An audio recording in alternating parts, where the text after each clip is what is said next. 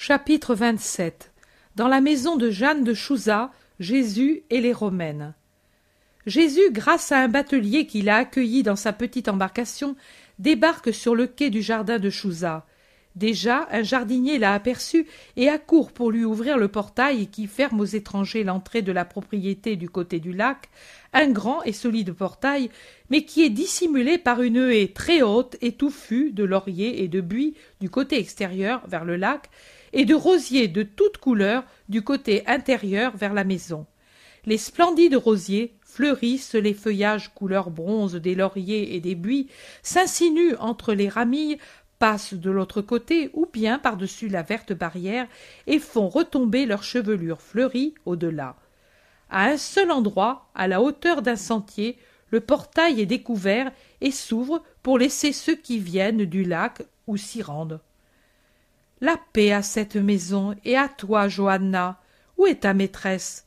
Là-bas, avec ses amis. Je vais l'appeler. Elle t'attendent depuis trois jours, par peur d'arriver en retard. Jésus sourit. Le serviteur s'en va en courant appeler Jeanne. En attendant, Jésus marche lentement vers l'endroit que lui a indiqué le serviteur. Il admire le magnifique jardin, on pourrait dire la splendide roseraie que Chouza a fait installer pour sa femme. Roses de toutes les couleurs, tailles et formes dans cette anse à l'abri du lac, rit déjà, précoces et splendides. Il y a encore d'autres plantes à fleurs, mais la floraison n'est pas arrivée et elles occupent une place minime en comparaison des rosiers. Jeanne accourt. Elle n'a même pas posé sa corbeille à moitié remplie de roses, ni les ciseaux qu'elle avait pour la cueillette, et elle court ainsi, les bras tendus, agile et gracieuse, dans son riche vêtement de laine fine d'un rose très clair. Les plis sont retenus par des broches et des épingles ornées de filigranes d'argent sur lesquelles brillent de pâles grenats. Sur les cheveux noirs et ondulés, un diadème en forme de mitre lui aussi en argent, avec des grenats, retient un voile de bissos très léger, rose lui aussi, et qui retombe par derrière en laissant découvertes les petites oreilles qu'alourdissent des boucles semblables au diadème. Son visage est riant. À la base du cou, qui est très fin, un collier de même facture que le reste des ornements précieux. Elle laisse tomber sa corbeille aux pieds de Jésus et s'agenouille au milieu des roses éparses pour baiser son vêtement. Paix à toi, Jeanne, je suis venue. Et j'en suis heureuse. Elles aussi sont venues. Oh. Maintenant il me semble que j'ai eu tort de vous faire rencontrer. Comment ferez vous pour vous entendre? Elles sont tout à fait païennes. Jeanne est un peu agitée. Jésus sourit, lui pose la main sur la tête. N'aie pas peur, nous nous entendrons très bien. Et tu as bien fait. La rencontre sera fleurie de bien comme ton jardin est fleuri de roses. Ramasse maintenant ces pauvres roses que tu as laissées tomber et allons trouver tes amis. Oh. Des roses. Il y en a tant. Je faisais cela pour passer le temps. Et puis mes amies sont tellement. tellement voluptueuses. Elles aiment les fleurs comme si c'était. je ne sais. Mais je les aime, moi aussi. Tu vois que nous avons déjà trouvé un terrain d'entente entre elles et moi. Allons, ramassons ces roses splendides. Et Jésus se baisse pour donner l'exemple. Pas toi, pas toi, Seigneur. Si c'est cela que tu veux, voici, c'est fait. Il se dirige vers une tonnelle qui est faite d'un entrelacement de rosiers de toutes les couleurs. Sur le seuil, les trois romaines sont aux aguets, Plotina, Valéria et Lydia. La première et la dernière restent à leur place hésitantes. Valéria court dehors et s'incline en disant Salut, sauveur de ma Faustina paix lumière à toi et à tes amis. Les amis s'inclinent sans parler. Plotina nous la connaissons déjà grande imposante avec de splendides yeux noirs un peu impérieux sous un front uni et très blanc le nez droit parfait la bouche aux lèvres un peu épaisses mais bien faites le menton rondelé ensailli. Elle me rappelle certaines statues très belles d'impératrices romaines des bagues pesantes brillent à ses mains très belles et de larges bracelets d'or ornent ses bras de vrais bras de statue aux poignets et au-delà du coude qui apparaît blanc rosé, lisse et parfait, en dehors de la manche courte drapée. Lydia, au contraire, est blonde, plus fine et plus jeune. Sa beauté n'est pas la beauté imposante de Plotina, mais elle a toute la grâce d'une beauté féminine encore un peu jeune. Et puisque nous sommes en domaine païen, je pourrais dire que si Plotina semble la statue d'une impératrice, Lydia pourrait être une Diane ou une nymphe à l'aspect aimable et pudique. Valéria, qui n'est plus désespérée comme quand nous l'avons vue à Césarée, apparaît dans sa beauté de jeune mère aux formes pleines mais encore très juvéniles, au regard tranquille de la mère heureuse de nourrir et de voir grandir grâce à son lait son enfant. Le teint rose, les cheveux châtains, elle a un sourire paisible, mais si doux. J'ai l'impression que ce sont des dames d'un rang inférieur à Plotina, et que même par leur regard elle vénère comme une reine. Vous vous occupez de fleurs, continuez, continuez. Nous pourrons parler, même pendant que vous cueillez ces œuvres magnifiques du Créateur que sont les fleurs, et pendant que vous les disposez avec l'habileté dont Rome est maîtresse, dans ces coupes précieuses pour prolonger leur existence, hélas trop brève. Si nous admirons ce bouton de rose qui esquisse à peine le sourire de ses pétales rose jaune, comment ne pourrions-nous pas regretter de le voir mourir? Oh comme les Hébreux seraient étonnés de me l'entendre dire. Mais c'est parce qu'en cette créature qui s'épanouit, il y a une vie. Et d'en voir la mort, cela nous peine. Pourtant, la plante est plus sage que nous. Elle sait que sur toute blessure de la tige que l'on taille, naît un rejeton qui donnera une nouvelle rose. Et voici alors que notre esprit doit recueillir l'enseignement et faire de l'amour un peu sensuel que l'on a pour une fleur une invitation à une pensée plus haute. Quelle pensée, maître demande Plotina, qui écoute attentivement et que séduit la pensée élégante du maître hébreu. Celle-ci. Comme une plante ne meurt pas tant que sa racine est nourrie par le sol et n'est pas entraînée dans la mort par la mort de la tige, ainsi l'humanité ne meurt pas quand cesse la vie terrestre d'un être, mais elle développe sans cesse de nouvelles fleurs. Voici une pensée encore plus élevée, capable de nous faire bénir le Créateur, alors que la fleur, quand elle est morte, ne revit pas, et cela est triste. L'homme, endormi de son dernier sommeil, n'est pas mort, mais il vit d'une vie plus éclatante en recevant par ce qu'il y a de meilleur en lui, une vie éternelle et toute splendeur du Créateur qui l'a formé. Aussi, Valéria, si ta petite était morte, tu n'aurais pas perdu ses caresses. Sur ton âme serait toujours venu le baiser de ta créature séparée, mais pas oublieuse de ton amour. Vois-tu comme il est doux d'avoir foi en une vie éternelle? Où est maintenant ta petite? Dans ce berceau couvert. Je ne m'en étais jamais séparée auparavant, car l'amour pour mon mari et pour ma fille étaient les deux buts de ma vie. Mais maintenant que je sais ce que c'est que de la voir mourir, je ne la quitte pas un seul instant. Jésus se dirige vers un banc sur lequel est posé une sorte de petit berceau de bois recouvert d'une riche couverture.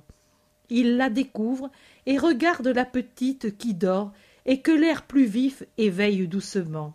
Ses petits yeux s'ouvrent étonnés et un sourire d'ange ouvre sa bouche alors que ses menottes, tout à l'heure fermées, s'ouvrent désireuses de saisir les cheveux ondoyants de Jésus pendant qu'un babil de moineaux marque en sa pensée le déroulement d'un discours. Enfin, elle crie le grand mot, le mot universel. Maman. Prends-la, Prends-la, dit Jésus qui s'écarte pour permettre à Valéria de se pencher sur le berceau. Mais elle va t'ennuyer. Je vais appeler une esclave et je la ferai conduire dans le jardin. M'ennuyer? Oh que non. Jamais les enfants ne m'ennuient. Ils sont toujours mes amis. Tu as des enfants ou des neveux, maître? demande Plotina, qui observe avec quel sourire Jésus essaie de faire rire la petite.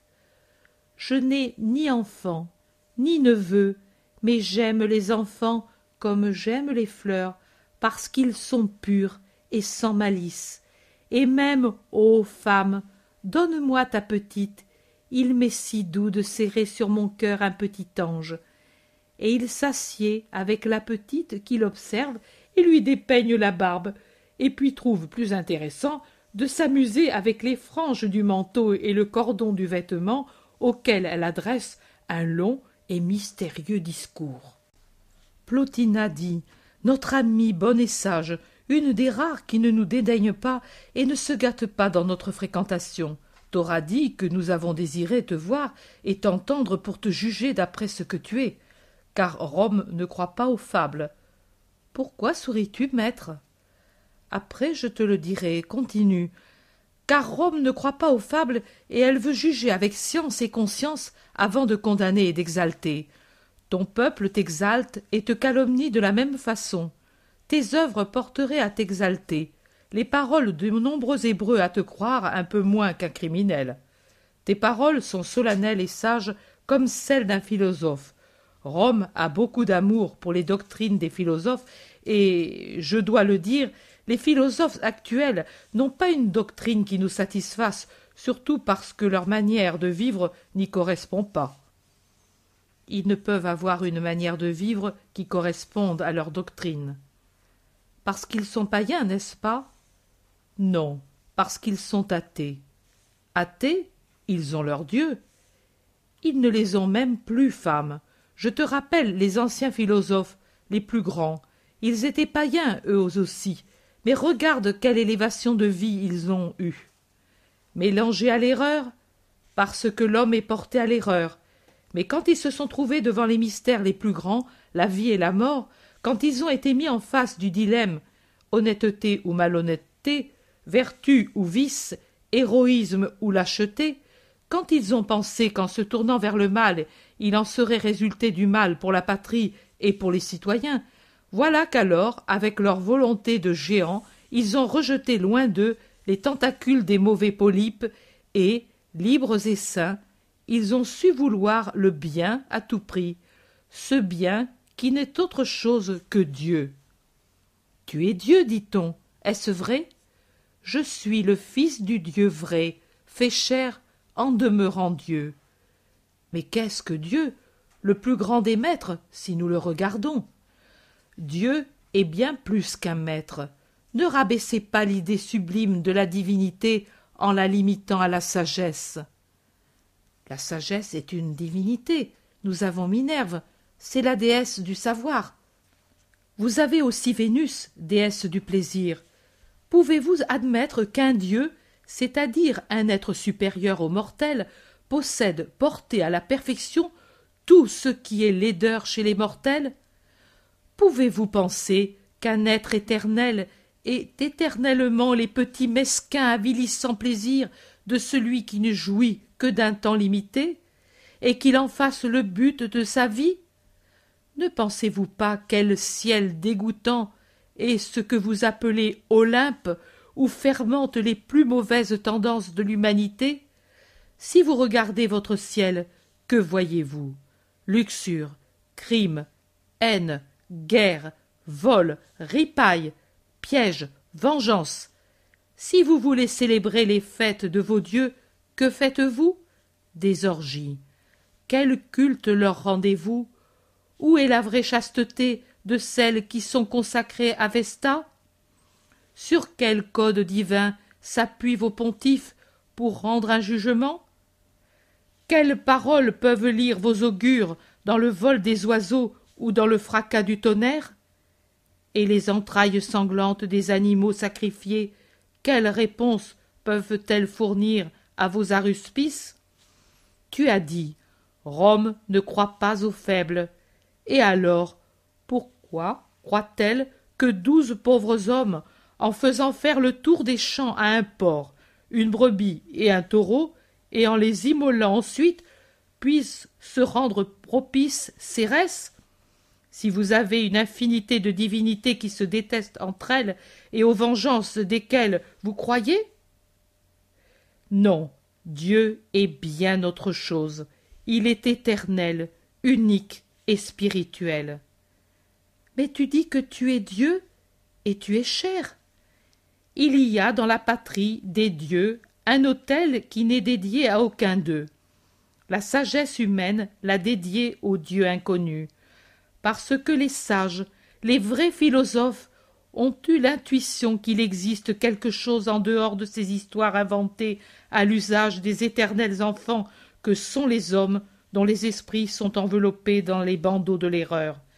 Si maintenant ces sages qui ont eu l'intuition qu'il existe quelque chose en dehors de ces mises en scène mensongères, quelque chose de vraiment sublime et divin, qui a fait tout ce qui existe et d'où vient tout ce qu'il y a de bon dans le monde, ont voulu un autel pour le Dieu inconnu, dont ils avaient le sentiment que c'était le vrai Dieu.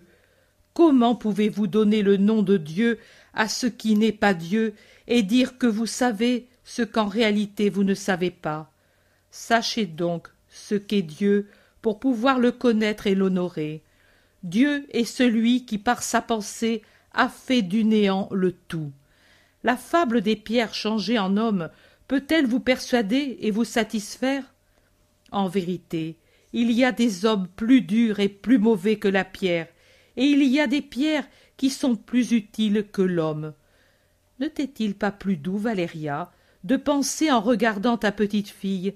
C'est une vivante volonté de Dieu, créée et formée par lui, dotée par lui d'une seconde vie qui ne meurt pas, de sorte que je l'aurai encore, ma petite Fausta, et pour l'éternité, si je crois au Dieu vrai, au lieu de dire cette chair rose, ses cheveux plus fins que les fils de l'araignée, ses pupilles sereines viennent d'une pierre, ou encore de dire je suis en tout semblable à la louve ou à la jument, et comme une brute je m'accouple, comme une brute j'engendre, comme une brute je l'élève, et cette fille est le fruit de mon instinct de brute, et elle est une brute qui me ressemble, et demain, quand elle sera morte, quand je serai morte, nous serons deux charognes qui se dissoudront dans la puanteur et qui jamais plus ne se reverront.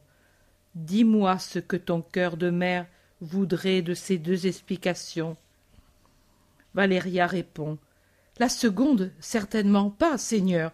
Si j'avais su que Fausta n'était pas une chose qui pouvait pour toujours se décomposer, ma douleur en son agonie aurait été moins terrible, car je me serais dit J'ai perdu une perle, mais elle existe encore, et je la retrouverai. Tu l'as dit. Quand je suis venu vers vous, votre amie m'a dit qu'elle s'étonnait de votre passion pour les fleurs, et elle craignait que cela pût me choquer. Mais je l'ai rassurée en disant Moi aussi je les aime, et nous nous entendrons donc vraiment bien. Mais je veux vous amener à aimer les fleurs comme j'amène Valéria à aimer son enfant, dont, j'en suis certain, elle aura un plus grand soin maintenant qu'elle sait qu'elle a une âme qui est une parcelle de Dieu enfermée dans une chair engendrée par elle, la maman. Une parcelle qui ne meurt pas, et que la maman retrouvera au ciel, si elle croit au Dieu vrai. Il en est ainsi de vous. Regardez cette rose splendide. La pourpre qui orne le vêtement impérial est moins splendide que ce pétale qui non seulement est la joie des yeux pour sa couleur, mais joie du toucher pour sa délicatesse et de l'odorat pour son parfum. Et regardez celle-ci encore, et celle-là, et cette autre. La première, c'est du sang qui a coulé d'un cœur. La seconde, c'est de la neige qui vient de tomber. La troisième, c'est de l'or clair. La dernière semble cette douce figure d'enfant qui sourit sur mes genoux. Et encore, la première est raide sur une grosse tige, presque sans épines, avec un feuillage rougeâtre, comme si on l'avait aspergé de sang. La seconde a quelques épines avec des feuilles mates et pâles le long de la tige. La troisième est flexible comme un jonc, avec des feuilles petites et brillantes comme une cire verte. La dernière semble barrer la route à toute tentative de saisir sa corolle rose tant elle est parsemée d'épines. Elle semble une lime aux pointes très fines. Maintenant, réfléchissez. Qui a fait tout cela? Comment? Quand? Où? Qu'était cet endroit dans la nuit des temps? Jésus poursuit. Ce n'était rien, rien que des éléments qui s'agitaient sans forme. Un seul, Dieu, a dit Je veux, et les éléments se séparèrent en se groupant par famille. Un second Je veux retentit, et ils se rangèrent l'un dans l'autre, l'eau au milieu des terres, l'un au-dessus de l'autre.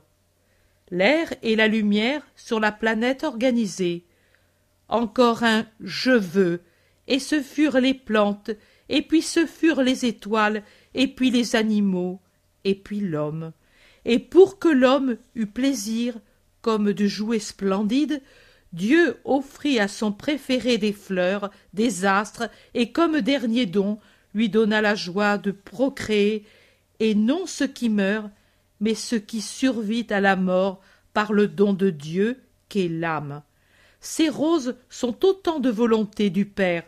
Son infinie puissance se manifeste dans une infinité de beauté. Mes explications sont entravées parce qu'elles se heurtent au bronze résistant de vos croyances, mais j'espère que pour une première rencontre nous nous sommes déjà un peu compris, que votre âme travaille sur ce que j'ai dit. Avez-vous des questions à poser? Posez-les. Je suis ici pour vous éclairer.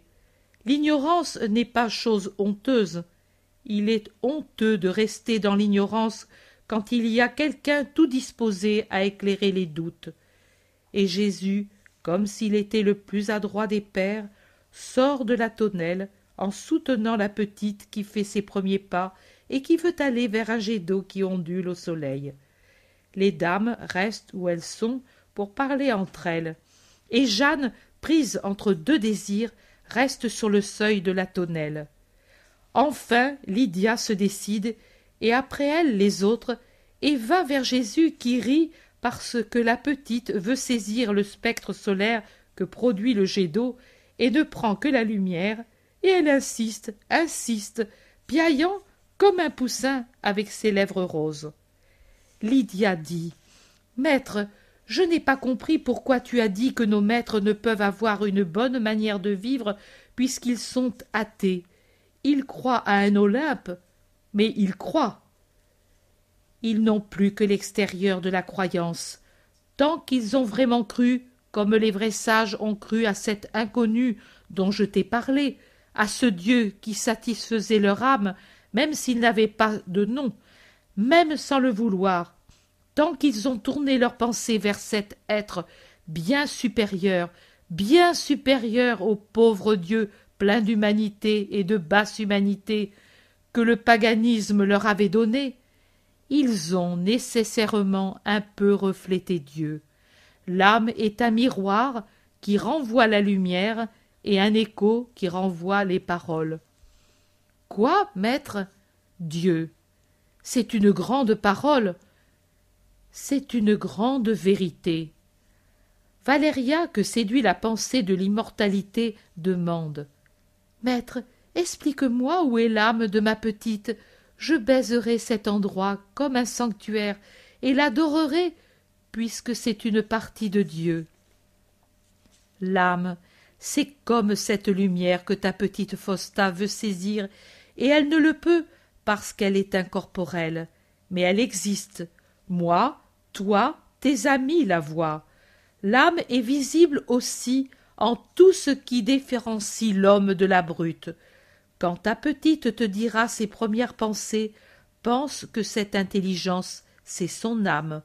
Quand elle t'aimera non par instinct, mais par raison, pense que cet amour, c'est son âme.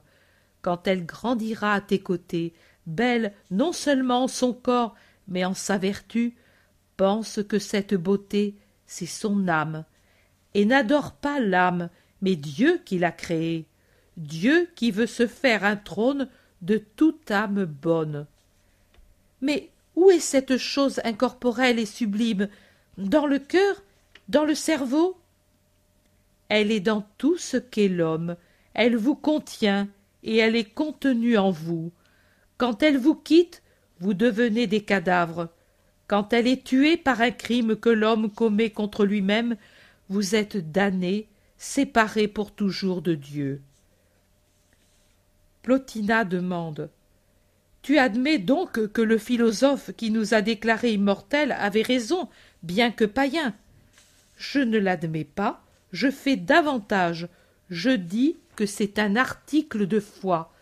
L'immortalité de l'âme, c'est-à-dire l'immortalité de la partie supérieure de l'homme, est le mystère le plus certain et le plus consolant de la croyance.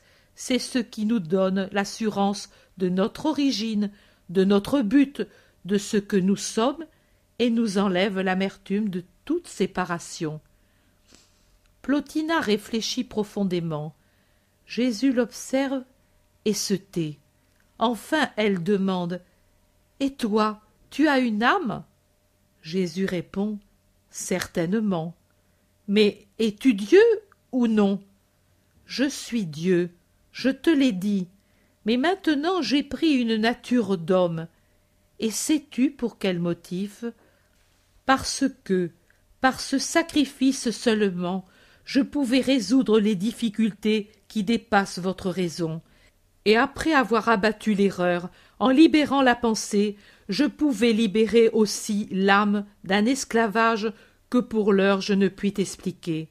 C'est pour cela que j'ai enfermé la sagesse dans un corps, la sainteté dans un corps, la sagesse, je la répands comme la semence sur la terre, comme le pollen au vent. La sainteté, comme d'une amphore précieuse que l'on a brisée, coulera sur le monde à l'heure de la grâce et sanctifiera les hommes. Alors le Dieu inconnu sera connu. Mais tu es déjà connu. Ceux qui mettent en doute ta puissance et ta sagesse sont mauvais ou menteurs. Je suis connu, mais ce n'est qu'une aube. Le midi sera rempli de la connaissance de moi. Que sera ton midi? Un triomphe? Le verrai-je, moi? En vérité, ce sera un triomphe, et tu y seras, car tu as la nausée de ce que tu sais et le désir de ce que tu ignores. Ton âme a faim. C'est vrai, j'ai faim de vérité. Je suis la vérité. Donne-toi alors à moi qui suis affamé. Tu n'as qu'à venir à ma table, ma parole est pain de vérité. Lydia demande craintive. Mais que diront nos dieux si nous les abandonnons? Ne se vengeront-ils pas sur nous? Femme, as-tu jamais vu le brouillard du matin? Les prés disparaissent sous une vapeur qui les cache. Vient le soleil et le brouillard s'évapore. Les prés resplendissent plus beaux. Vos dieux, c'est cela, le brouillard d'une pauvre pensée humaine. Elle ignore Dieu et elle a besoin de croire, car la foi est l'état permanent et nécessaire de l'homme. Alors, elle a créé cet Olympe, vraie fable illusoire. Ainsi, vos dieux au lever du soleil, le Dieu vrai, se dissiperont dans vos cœurs sans pouvoir vous nuire, car ils n'existent pas. Il faudra t'écouter encore, beaucoup. Nous sommes absolument devant l'inconnu.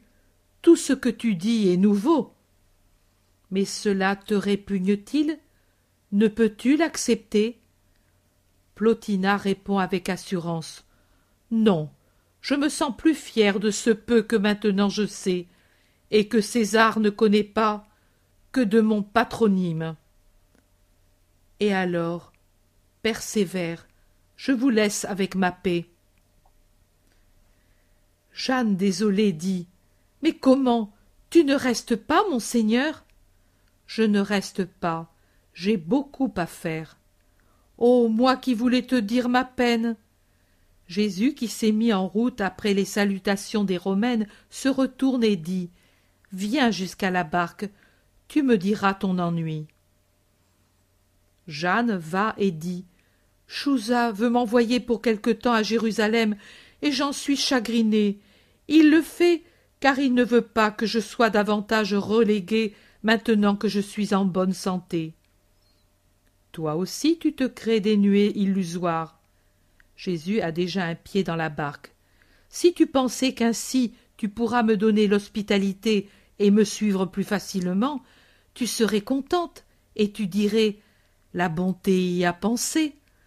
Oh, c'est vrai, mon Seigneur, je n'avais pas réfléchi. Tu vois donc, obéis en brave épouse. L'obéissance te donnera la récompense de m'avoir pour la prochaine Pâque, et l'honneur de m'aider à évangéliser tes amis. La paix soit toujours avec toi. La barque se détache et tout prend fin. Chapitre 28 Aglaé dans la maison de Marie à Nazareth. Marie travaille paisiblement à une toile. C'est le soir, toutes les portes sont fermées, une lampe à trois becs éclaire la petite pièce de Nazareth et surtout la table près de laquelle la Vierge est assise. La toile, peut-être un drap, retombe du coffre et de ses genoux jusqu'à terre, et Marie, vêtue de bleu foncé, semble émerger d'un tas de neige. Elle est seule, elle coud avec agilité, la tête penchée sur son travail, et la lampe éclaire le haut de sa tête en y produisant des reflets d'or clair. Le reste du visage est dans la pénombre. Dans la pièce bien rangée règne le plus grand silence, et même de la rue, déserte pendant la nuit, n'arrive aucun bruit, et du jardin non plus. La lourde porte, qui, de la pièce où Marie travaille, celle où elle prend habituellement ses repas et où elle reçoit les amis, donne sur le jardin et fermée. Elle empêche de pénétrer même au bruit de la fontaine dont l'eau se déverse dans le bassin. C'est vraiment le silence le plus profond. Je voudrais savoir où se trouve la pensée de la Vierge pendant que ses mains travaillent activement. Un coup discret à la porte qui donne sur la rue. Marie lève la tête, écoute, mais le coup a été si léger que Marie doit penser qu'il est produit par un animal nocturne ou par un peu de vent qui a secoué la porte. Elle penche de nouveau la tête sur son travail, mais le coup se fait entendre plus distinctement. Marie se lève et va vers la porte. Elle demande avant d'ouvrir. Qui frappe? Une faible voix répond. Une femme. Au nom de Jésus. Pitié pour moi. Marie ouvre tout de suite en soulevant la lampe pour voir qui est cette pèlerine. Elle voit un tas d'étoffes, un enchevêtrement d'où rien ne transparaît, un pauvre enchevêtrement qui reste courbé dans une profonde inclination quand elle dit Salut, maîtresse, et elle répète encore Au nom de Jésus, pitié pour moi. Entre et dis-moi ce que tu veux. Je ne te connais pas. Personne ne me connaît, et beaucoup me connaissent, maîtresse. Le vice me connaît, et la sainteté me connaît, mais j'ai besoin que maintenant la pitié m'ouvre les bras, et tu es la pitié. Et elle pleure.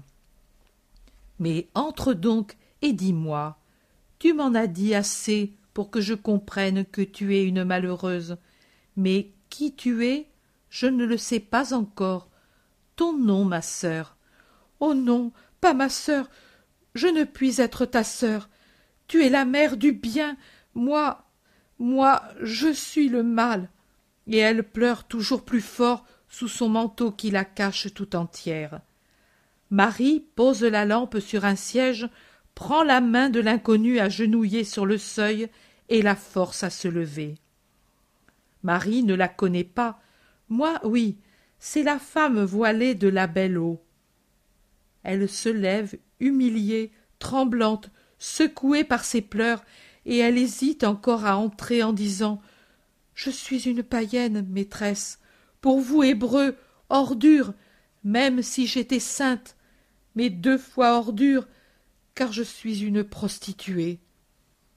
Si tu viens à moi, si tu cherches mon fils à travers moi, tu ne peux être qu'un cœur qui se repent. Cette maison accueille tout ce qui s'appelle douleur.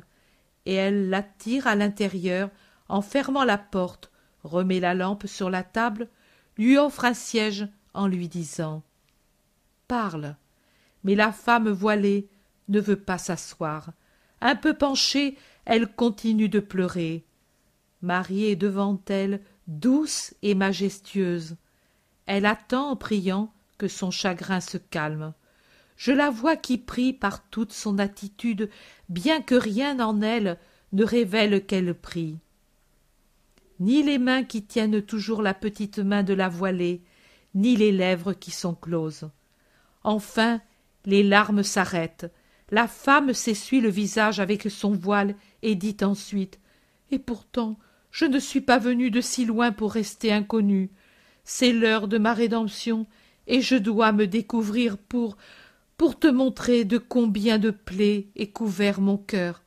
Et et tu es une mère, et sa mère, tu auras donc pitié de moi. Oui, ma fille. Oh oui, appelle-moi ma fille. J'avais une mère, et je l'ai abandonnée. On m'a dit depuis qu'elle est morte de chagrin. J'avais un père, il m'a maudite, et il dit aux gens de la ville Je n'ai plus de fille. Elle a une crise violente de larmes.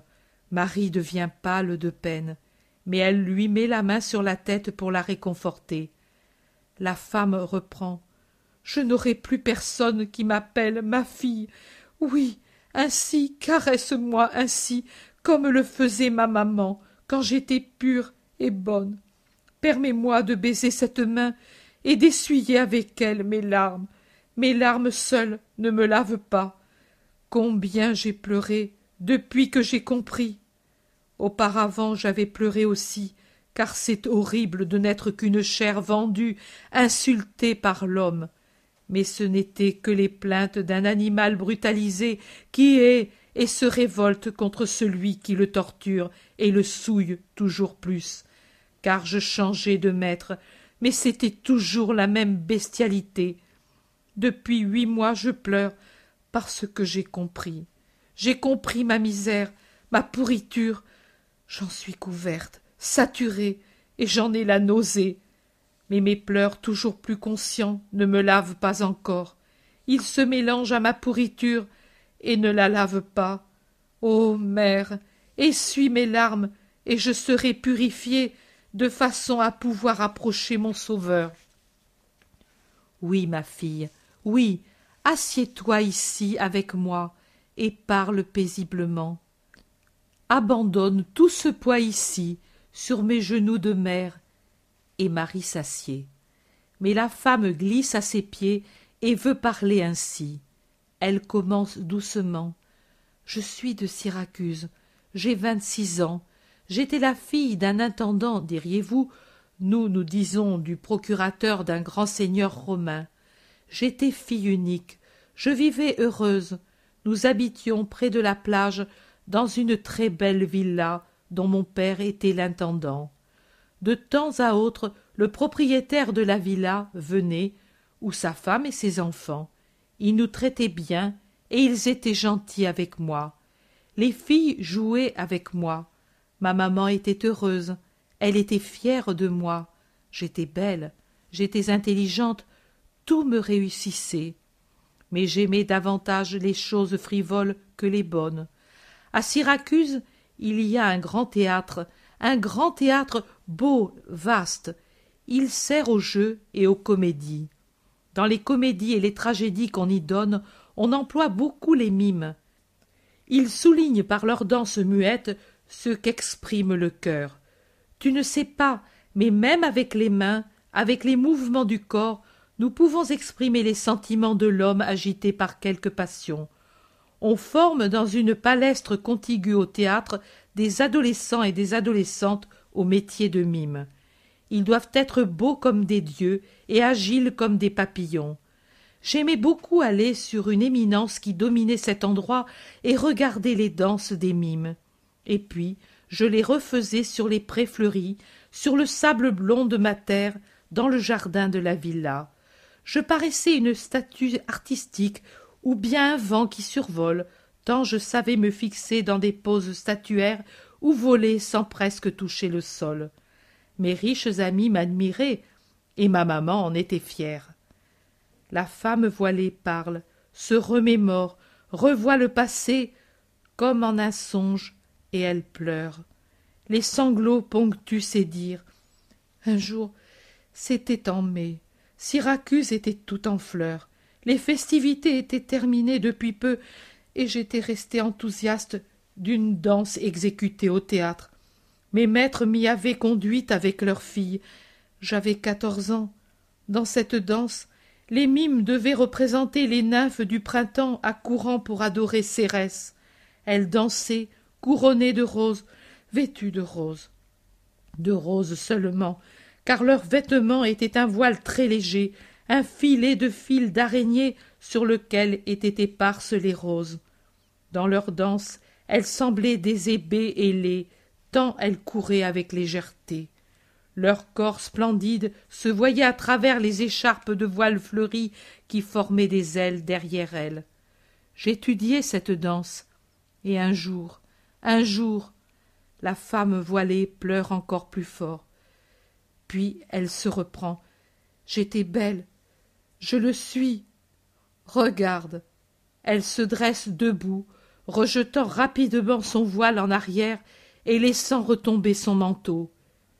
Et moi, je reste ébahi, car je vois surgir des étoffes qu'elle a repoussées, Aglaé, très belle dans son humble vêtement, avec sa simple coiffure à tresses, sans joyaux, sans étoffe de prix, une vraie fleur de chair, svelte et pourtant parfaite, avec un très beau visage, brun clair, et des yeux veloutés, mais pleins de feu. Aglaé se remet à genoux devant Marie. J'étais belle pour mon malheur, et j'étais folle. Ce jour-là, je m'habillai avec des voiles. Les filles de mon maître m'aidèrent. Elles aimaient me voir danser. Je m'habillai dans un coin de la plage blonde en face de la mer azurée. Sur la plage déserte en ce lieu, il y avait des fleurs sauvages, blanches et jaunes, au parfum pénétrant d'amandier, de vanille, de chair à peine pure. Des agrumes, il arrivait aussi des bouffées de parfums pénétrants. Les roses de Syracuse exhalaient leurs odeurs, et aussi la mer, et aussi le sable. Le soleil faisait exhaler des odeurs de toutes choses. Un vague sentiment de panique me montait à la tête. Je me sentais nymphe, moi aussi, et j'adorais quoi la terre féconde, le soleil qui l'a fécondée, je ne sais. Païenne parmi les païens, je crois que j'adorais le sens, mon roi despotique, que je ne pensais pas avoir en moi, mais qui était puissant, plus qu'un dieu. Je me couronnais de roses que j'avais prises dans le jardin, et je dansais, j'étais ivre de lumière, de parfum, du plaisir d'être jeune, agile et belle je dansai et on me vit. Je vis qu'on me regardait mais je n'eus pas honte de paraître nu devant les yeux avides d'un homme. Au contraire je me complus à surfaire mes vols. Le plaisir d'être admiré me donnait vraiment des ailes et ce fut ma ruine. Trois jours après je restai seul car les maîtres étaient partis pour regagner leur demeure patricienne de rome. Mais je ne restai pas à la maison ses deux yeux admirateurs m'avaient dévoilé autre chose que la danse. Ils m'avaient dévoilé le sens et le sexe. Marie a un geste involontaire de dégoût qu'aglaé remarque. Oh mais tu es pure et peut-être je suis pour toi un être répugnant. Parle parle ma fille. Il vaut mieux que ce soit à marie qu'à lui. Marie c'est la mère qui lave. Oui il vaut mieux que ce soit à toi. C'est ce que je me suis dit aussi quand je sus qu'il avait une mère.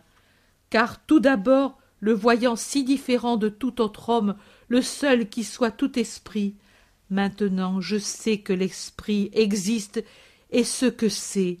Tout d'abord je n'aurais pu dire de quoi était fait ton fils ainsi pur de sensualité, tout en étant homme, et en moi-même je pensais qu'il n'avait pas de mère, mais qu'il était descendu ainsi sur la terre pour sauver les horribles misères dont je suis la plus grande. Tous les jours je revins en cet endroit, espérant revoir cet homme jeune, brun, beau. Et après quelque temps je le revis. Il me parla. Il me dit Viens avec moi à Rome, je t'amènerai à la cour impériale, tu seras la perle de Rome. Je dis Oui, je serai ton épouse fidèle. Viens chez mon père. Il se mit à rire moqueur et me donna un baiser. Il dit Non, pas épouse, mais déesse, et moi ton prêtre. Je te dévoilerai les secrets de la vie et du plaisir. J'étais folle, j'étais jeune, mais bien que jeune, je n'ignorais pas ce qu'est la vie. J'étais rusée, j'étais folle, mais pas encore dépravée, et je fus dégoûtée de sa proposition. Je m'échappai de ses bras et courus à la maison, mais je n'en parlai pas à ma mère. Et je ne sus pas résister au désir de le revoir. Ses baisers m'avaient rendue encore plus folle, et je revins. J'étais à peine revenue sur cette plage solitaire qu'il m'embrassa, me baisant avec frénésie, une pluie de baisers, de paroles amoureuses, de questions. Est-ce que tout n'est que dans cet amour?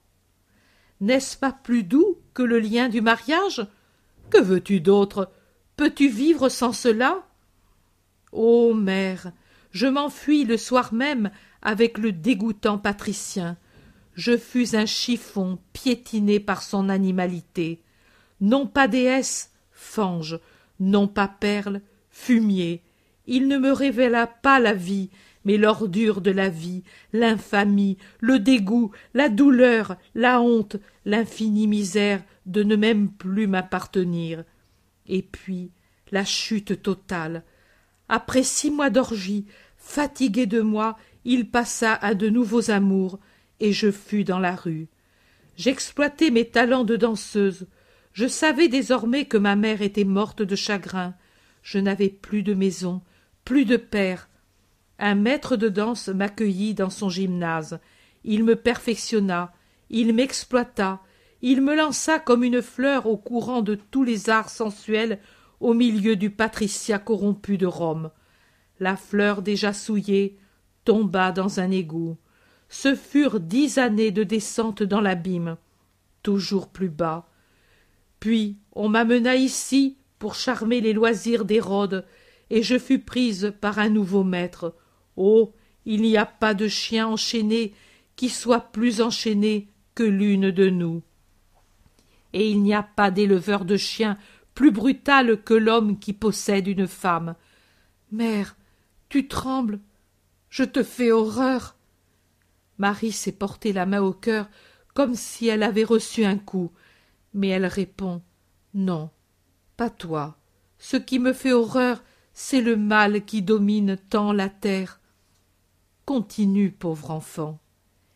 Il m'amena à Hébron. J'étais libre, j'étais riche, oui, parce que je n'étais pas en prison et que j'étais couverte de bijoux.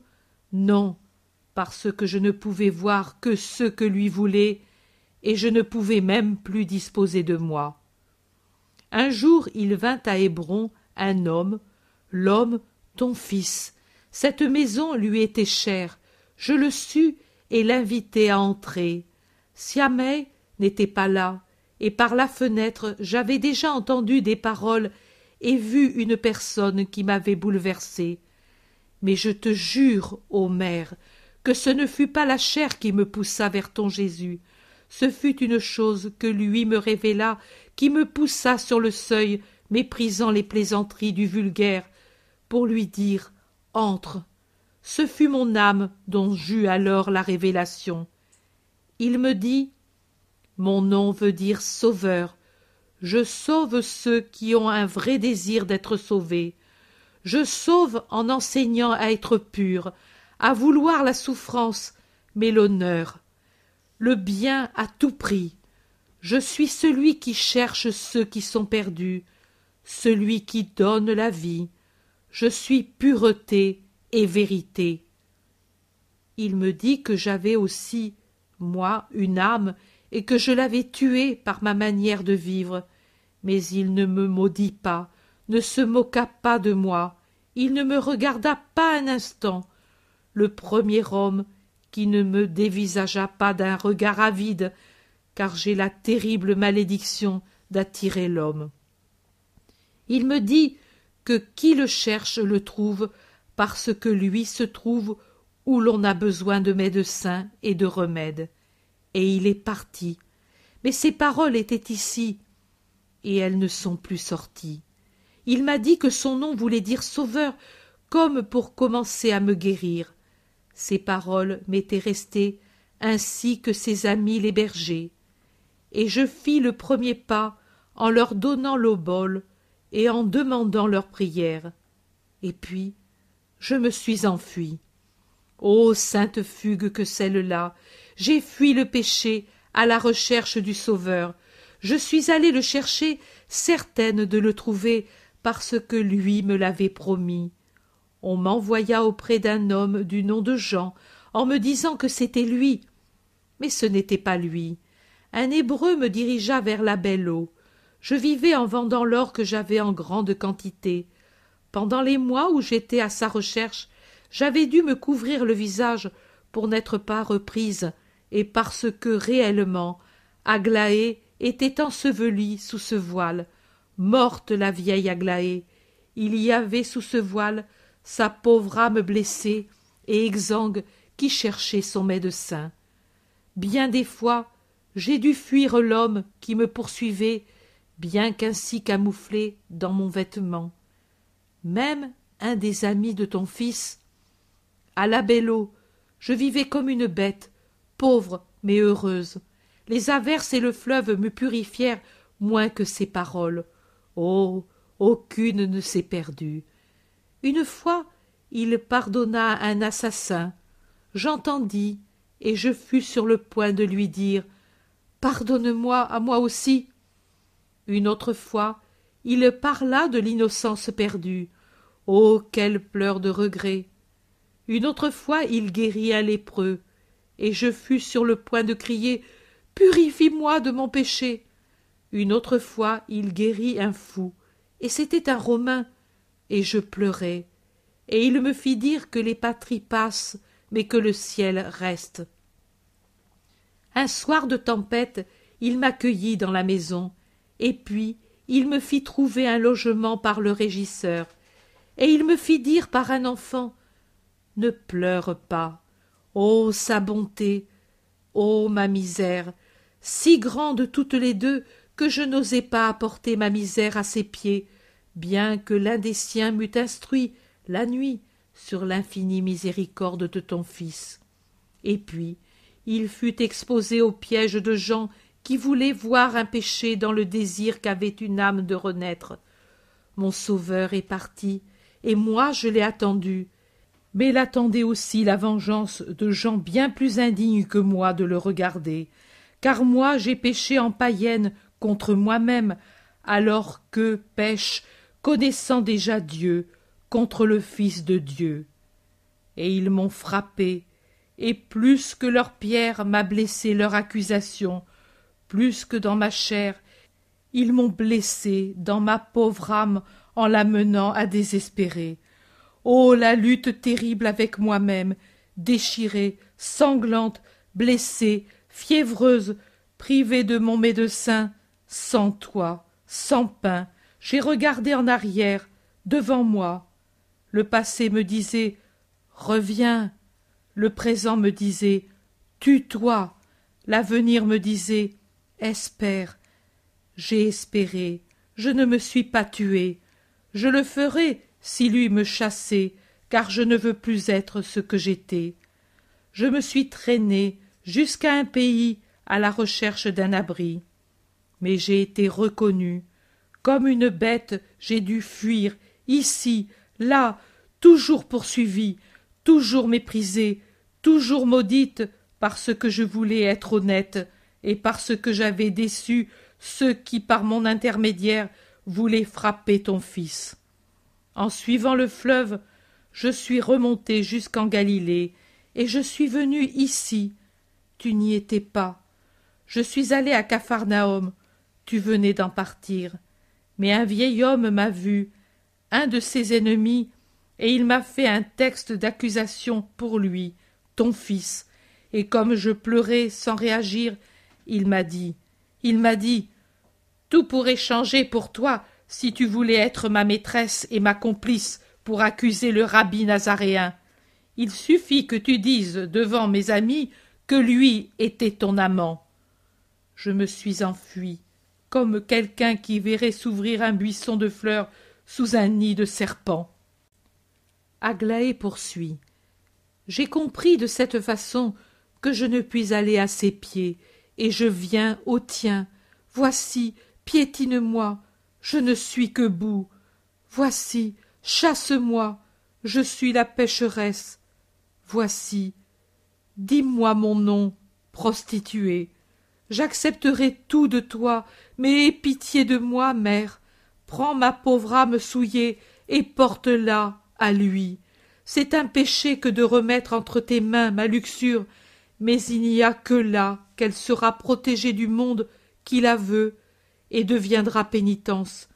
Dis-moi comment je dois faire, dis-moi ce que je dois faire, dis-moi quels moyens je dois mettre en œuvre pour n'être plus Aglaé.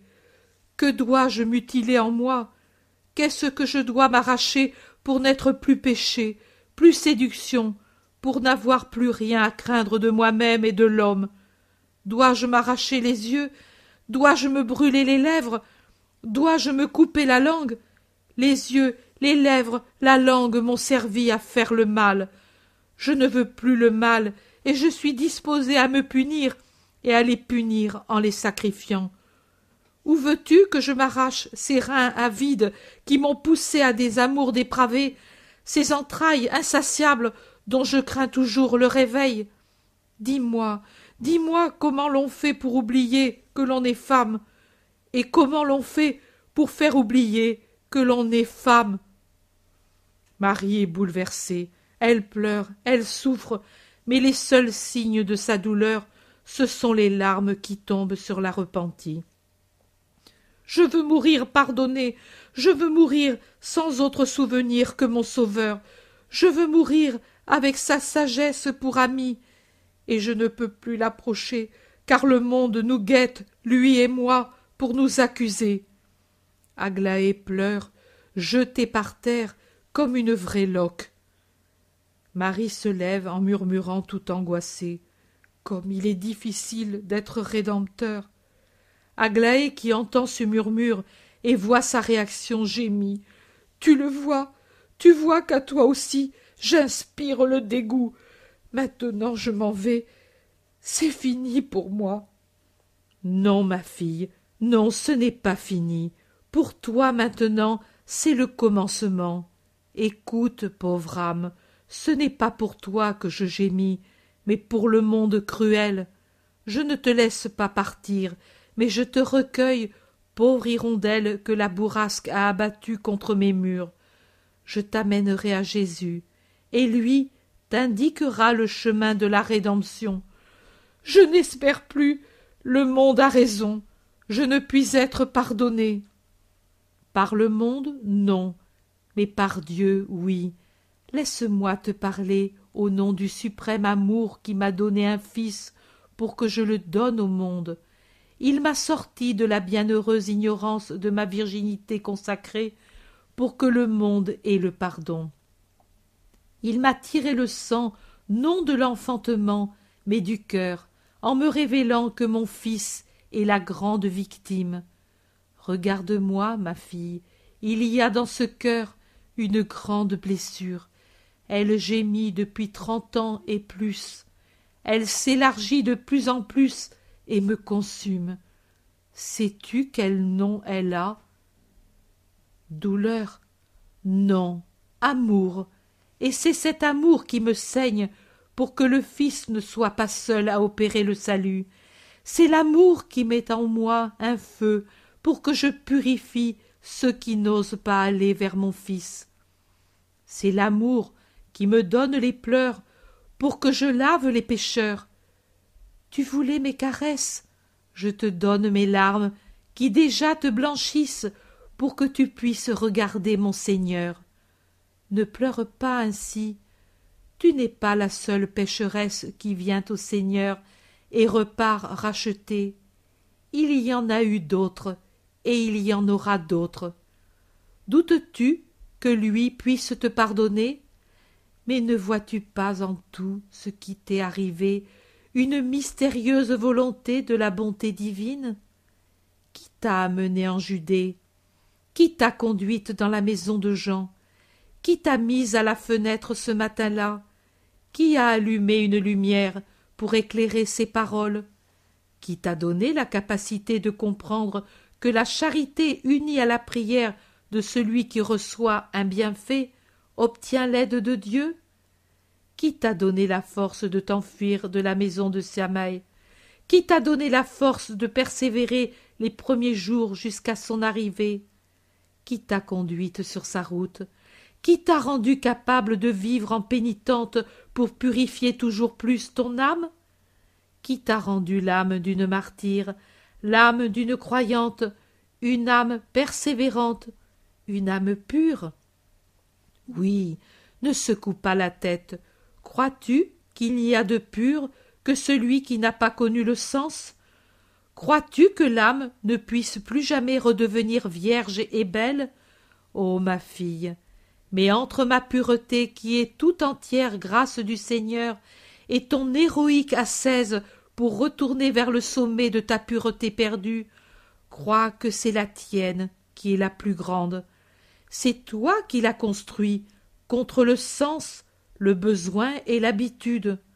Pour moi c'est un don naturel comme la respiration.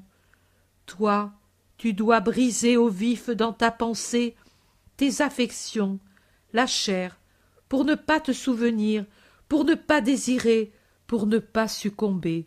Moi oh est-ce qu'une petite enfant de quelques heures peut désirer la chair? Et en a-t-elle le mérite de ne pas le faire? Ainsi pour moi. Je ne sais pas ce qu'est cette tragique fin qui a fait de l'humanité une victime. Je ne sais autre chose que la très sainte fin de dieu. Mais toi tu ne la connaissais pas et c'est par toi-même que tu l'as apprise. Mais toi l'autre fin tragique et horrible tu l'as domptée pour l'amour de dieu ton unique amour maintenant. Souris fille de la miséricorde divine mon fils fait en toi ce qu'il t'a dit à hébron. Il l'a déjà fait tu es déjà sauvé car tu as eu la volonté sincère de te sauver parce que tu as appris la pureté la douleur le bien ton âme est revenue à la vie oui il te faut sa parole pour te dire au nom de Dieu Tu es pardonné. Moi je ne peux la dire, mais je te donne mon baiser comme une promesse, comme un commencement de pardon. Ô Esprit éternel, un peu de toi est toujours en ta Marie. Permets qu'elle te répande, Esprit sanctificateur, sur la créature qui pleure et espère au nom de notre Fils, ô Dieu d'amour, sauve celle qui attend de Dieu le salut.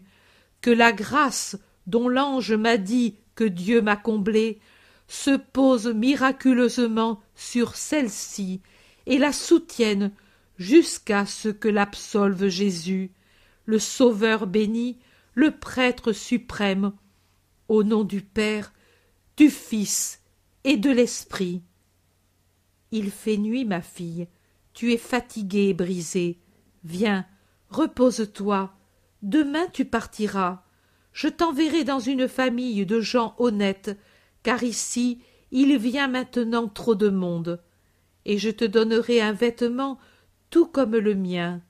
On te prendra pour une Israélite. Je dois revoir mon fils en Judée, car la Pâque approche et la nouvelle lune d'avril nous serons à Béthanie. Je parlerai alors de toi. Viens à la maison de Simon le Zélote, tu m'y trouveras, et je te conduirai à lui. Aglaé pleure encore, mais paisiblement. Elle s'est assise par terre. Marie aussi s'est assise de nouveau. Aglaé met sa tête sur les genoux de Marie et baise sa main. Puis elle gémit. On me reconnaîtra. Oh non, ne crains pas.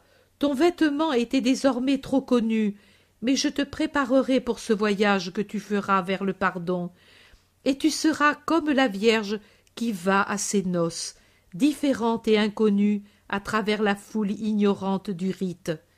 Viens, j'ai une petite chambre près de la mienne. Elle a abrité des saints et des pèlerins désireux d'aller vers Dieu. Elle t'abritera toi aussi. Aglaé veut reprendre son manteau et son voile. Laisse-les, ce sont les habits de la pauvre Aglaé perdue. Elle n'existe plus, et d'elle il ne doit même pas rester ce vêtement. Il a reçu trop de haine, et la haine fait mal autant que le péché. Elles sortent dans le jardin obscur, elles entrent dans la petite chambre de Joseph. Marie, allume la lampe qui est sur une petite table, caresse encore la repentie, ferme la porte, et avec sa triple flamme s'éclaire pour voir où elle peut porter le manteau déchiré d'Aglaé pour qu'aucun visiteur ne le voie le lendemain. Chapitre 29 Le sermon sur la montagne Vous êtes le sel de la terre. Jésus va seul et à grands pas sur une route principale, il se dirige vers une montagne qui s'élève près de la route principale et qui, partant du lac, se dirige vers l'ouest. Après quelque temps, elle s'engage sur un terrain en pente douce qui s'étend sur un long espace formant un plateau d'où l'on voit tout le lac avec la cité de Tibériade vers le sud et les autres cités moins belles qui remontent vers le nord. Puis la montagne s'élève plus rapidement jusqu'à un pic et elle s'abaisse puis remonte encore pour former un second pic semblable au premier, l'ensemble des deux formant une sorte de selle. Jésus entreprend la montée vers le plateau par un chemin muletier encore suffisamment beau, et il rejoint un petit pays dont les habitants cultivent ce plateau surélevé où le blé commence à former des épis. Il traverse le pays et s'avance au travers des champs et des prés tout parsemés de fleurs ou tout bruissant de moissons. Le jour est serein et met en valeur toute la beauté de la nature environnante. Au-delà de la petite montagne solitaire vers laquelle se dirige Jésus, on voit au nord la cime imposante de l'Hermont, dont le sommet semble être une perle gigantesque reposant sur une base d'émeraude tant est blanche la cime tout enneigée, contrastant avec la teinte verte des pentes couvertes de bosquets. Au-delà du lac, mais entre celui-ci et l'Hermont, la plaine verdoyante où se trouve le lac de Méron, que l'on n'aperçoit pourtant pas de cet endroit, et puis d'autres montagnes qui vont vers le lac de Tibériade du côté nord-ouest, et au-delà du lac, des montagnes encore dans le lointain qui l'adoucissent, et d'autres plaines. Au sud, au-delà de la route principale, les collines qui, je crois, cachent Nazareth. Plus l'on monte, et plus l'horizon s'élargit je ne vois pas ce qu'il y a à l'ouest parce que la montagne cache la vue. Jésus rencontre un premier apôtre, Philippe, qui semble mis en sentinelle à cette place. Comment, maître, toi ici? Nous t'attendions sur la route. Moi, j'attends les compagnons qui sont allés chercher du lait auprès des bergers qui font paître leurs troupeaux sur les cimes. En bas, sur la route, il y a Simon et Judas de Simon, et avec eux il y a Isaac, et. Oh. Voilà. Venez. Venez. Le maître est ici. Les apôtres qui descendent avec des gourdes se mettent à courir, et naturellement les plus jeunes arrivent les premiers. Ils font fête au maître, c'est émouvant. Enfin, ils sont réunis, et pendant que Jésus sourit, ils veulent tous parler, raconter. Mais nous t'attendions sur la grande route. Nous avions pensé que même aujourd'hui tu ne serais pas venu. Il y a tant de gens, sais-tu Oh, nous étions gênés, car il y avait des scribes et même des disciples de Gamaliel. Mais oui, Seigneur, tu nous as quittés vraiment au bon moment. Je n'ai jamais eu aussi peur qu'à ce moment-là. Ne me joue plus un tour comme celui-ci. Pierre se lamente, et Jésus sourit et demande. Mais vous est-il arrivé malheur? Oh non, au contraire. Oh mon maître, mais tu ne sais pas que Jean a parlé. Il semblait que c'était toi qui parlais en lui. Moi, nous étions abasourdis. Ce garçon qui, il y a un an, était seulement capable de jeter le filet. Oh. Pierre est encore sous le coup de l'admiration, et il secoue Jean tout riant, qui se tait. Regardez s'il semble possible que cet enfant, avec sa bouche rieuse, ait dit ces paroles-là. On aurait dit Salomon. Jean dit. Simon aussi a bien parlé, monseigneur. Il a été vraiment le chef. Je n'en sais rien. Il m'a mis au pied du mur, mais ils disent que j'ai bien parlé. C'est possible. Moi, je ne sais, car à cause de la stupeur que m'ont donné les paroles de Jean, et la peur de parler au milieu de tant de gens, et de te faire faire piètre figure, j'étais bouleversé. De me faire faire piètre figure? À moi? Mais c'était toi qui parlais, et la piètre figure, c'était toi qui l'aurais faite, Simon, lui dit Jésus pour le taquiner. Oh. Pour moi, peu m'importer. Je ne voulais pas qu'il se moque de toi pour avoir pris pour apôtre un imbécile. Jésus étincelle de joie pour l'humilité et l'amour de Pierre, mais il demande seulement Et les autres? Le zélote aussi a bien parlé, mais lui, on le sait. Mais celui-ci a été une surprise. Mais depuis que nous avons été en oraison, le garçon semble avoir toujours l'âme au ciel. C'est vrai, c'est vrai. Tous confirment les paroles de Pierre, et puis on continue à parler. Et sais-tu, parmi les disciples, il y en a maintenant deux qui, au dire de Judas de Simon, sont très importants. Judas sait faire beaucoup, et c'est vrai, lui connaît beaucoup ces gens-là, de la haute, et il sait leur parler. Et il aime parler, il parle bien, mais les gens préfèrent entendre Simon, tes frères, et surtout ce garçon. Hier, un homme m'a dit Il parle bien, ce jeune. C'était de Judas qu'il parlait. Mais je te préfère à lui. Oh, mon pauvre, me préférer, moi, qui ne sais dire que quatre mots? Mais pourquoi es-tu venu ici? Le rendez-vous était sur la route, et c'était là que nous étions. Parce que je savais que je vous trouverais ici, Maintenant écoutez, descendez, et dites aux autres de venir, aux disciples, connus aussi, que les gens ne viennent pas pour aujourd'hui. Je veux parler à vous seul. Alors il est mieux d'attendre le soir. Au coucher, les gens s'éparpillent dans les bourgades voisines et reviennent le matin t'attendre. Sinon, qui les retiendra? C'est bien. Faites ainsi. Je vous attends là-haut sur la cime. Maintenant, la nuit est tiède, nous pouvons même dormir à la belle étoile. Où tu veux, maître, il suffit que tu sois avec nous. Les disciples s'en vont, et Jésus reprend l'ascension jusqu'en haut de la cime. C'est celle que j'ai déjà vue dans la vision de l'an passé pour la fin du discours sur la montagne et la première rencontre avec Marie de Magdala. Encore plus étendue est le panorama qui s'éclaire au coucher du soleil. Jésus s'assied sur un rocher et se recueille pour la méditation, et il reste ainsi jusqu'à ce que le bruit des pas sur le sentier l'avertisse que les apôtres sont de retour. On arrive au soir, mais à cette altitude le soleil continue de faire exhaler un parfum aux plantes et aux fleurs. Des muguets sauvages dégagent une forte odeur, et les grandes tiges des narcisses secouent leurs étoiles et leurs boutons comme pour appeler la rosée. Jésus se lève et salue en disant La paix soit avec vous. Nombreux sont les disciples qui montent avec les apôtres. Isaac les conduit avec son sourire d'ascète sur son fin visage. Tous se groupent autour de Jésus qui salue en particulier Judas l'Iscariote et Simon le Zélote. J'ai voulu vous avoir tous avec moi, pour rester quelques heures avec vous seul et pour vous parler, à vous seul. J'ai quelque chose à vous dire pour vous préparer toujours plus à la mission. Nous prendrons la nourriture et puis nous parlerons, et pendant le sommeil, l'âme continuera de savourer la doctrine. Ils consomment le repas frugal et puis se pressent en cercle autour de Jésus qui est assis sur un rocher. Ils sont une centaine environ, peut-être plus, entre disciples et apôtres. Une couronne de visages attentifs que la flamme de deux feux éclaire d'une façon bizarre. Jésus parle doucement, avec des gestes paisibles.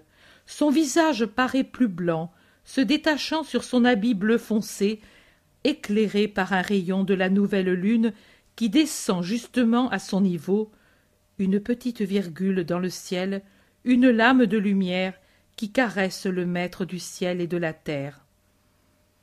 J'ai voulu vous avoir ici, en particulier, parce que vous êtes mes amis. Je vous ai appelés après la première épreuve à laquelle les douze ont été soumis, et pour élargir le cercle de mes disciples au travail, et pour entendre de vous les premières réactions sur ceux qui vous dirigent, et que je vous donne comme mes continuateurs. Je sais que tout s'est bien passé. Je soutenais de ma prière les âmes des apôtres, sortis de l'oraison, avec une force nouvelle dans l'esprit et dans le cœur, une force qui ne vient pas de l'étude, mais du complet abandon à Dieu. Ceux qui ont le plus donné, ce sont ceux qui se sont le plus oubliés. S'oublier soi-même est chose ardue. L'homme est fait de souvenirs, et ceux qui élèvent le plus haut la voix sont les souvenirs du propre moi. Il faut distinguer entre moi et moi.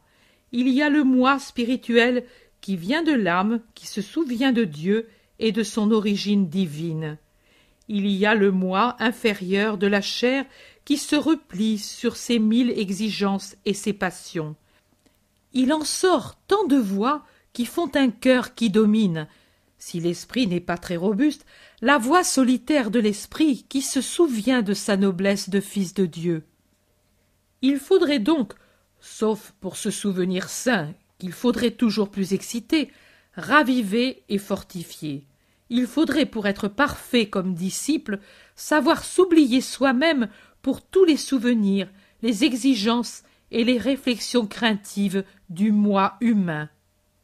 Dans cette première épreuve de mes douze, ceux qui ont le plus donné sont ceux qui se sont le plus oubliés, oubliant non seulement leur passé, mais aussi leur personnalité limitée. Ce sont ceux qui ne se sont plus souvenus de ce qu'ils étaient et qui se sont tellement fondus en Dieu qu'ils n'ont plus peur de rien. Pourquoi les réserves de certains? Parce qu'ils se sont souvenus de leurs scrupules habituels, de leurs habituelles considérations, de leurs habituelles préventions. Pourquoi le laconisme des autres? Parce qu'ils se sont souvenus de leur incapacité doctrinale, et parce qu'ils ont craint de faire ou de me faire faire piètre figure. Pourquoi les exhibitions trop visibles d'autres encore? Parce que ces derniers se sont souvenus de leur orgueil habituel, de leur désir de se mettre en vedette, d'être applaudis, de sortir du commun, d'être quelque chose. Enfin, pourquoi la révélation imprévue des autres dans un discours magistral, sûr de lui-même, persuasif, triomphal Parce que ceux-ci et ceux-ci seuls ont su se souvenir de Dieu. Il en a été de même de ceux qui étaient humbles et cherchaient à passer inaperçus, et qui, au bon moment, ont su assumer d'un coup la primauté qu'on leur conférait, et qu'ils ne voulaient pas exercer par crainte d'être présomptueux. Les trois premières catégories se sont souvenues du moi inférieur, la quatrième du moi supérieur, et ils n'ont pas craint. Ô sainte hardiesse qui vient de l'union avec Dieu. Or donc, écoutez, et vous, et vous, apôtres et disciples, vous, apôtres, avez déjà entendu ces idées, mais maintenant vous les comprendrez plus profondément. Vous, disciples, vous ne les avez pas entendues ou d'une manière fragmentaire.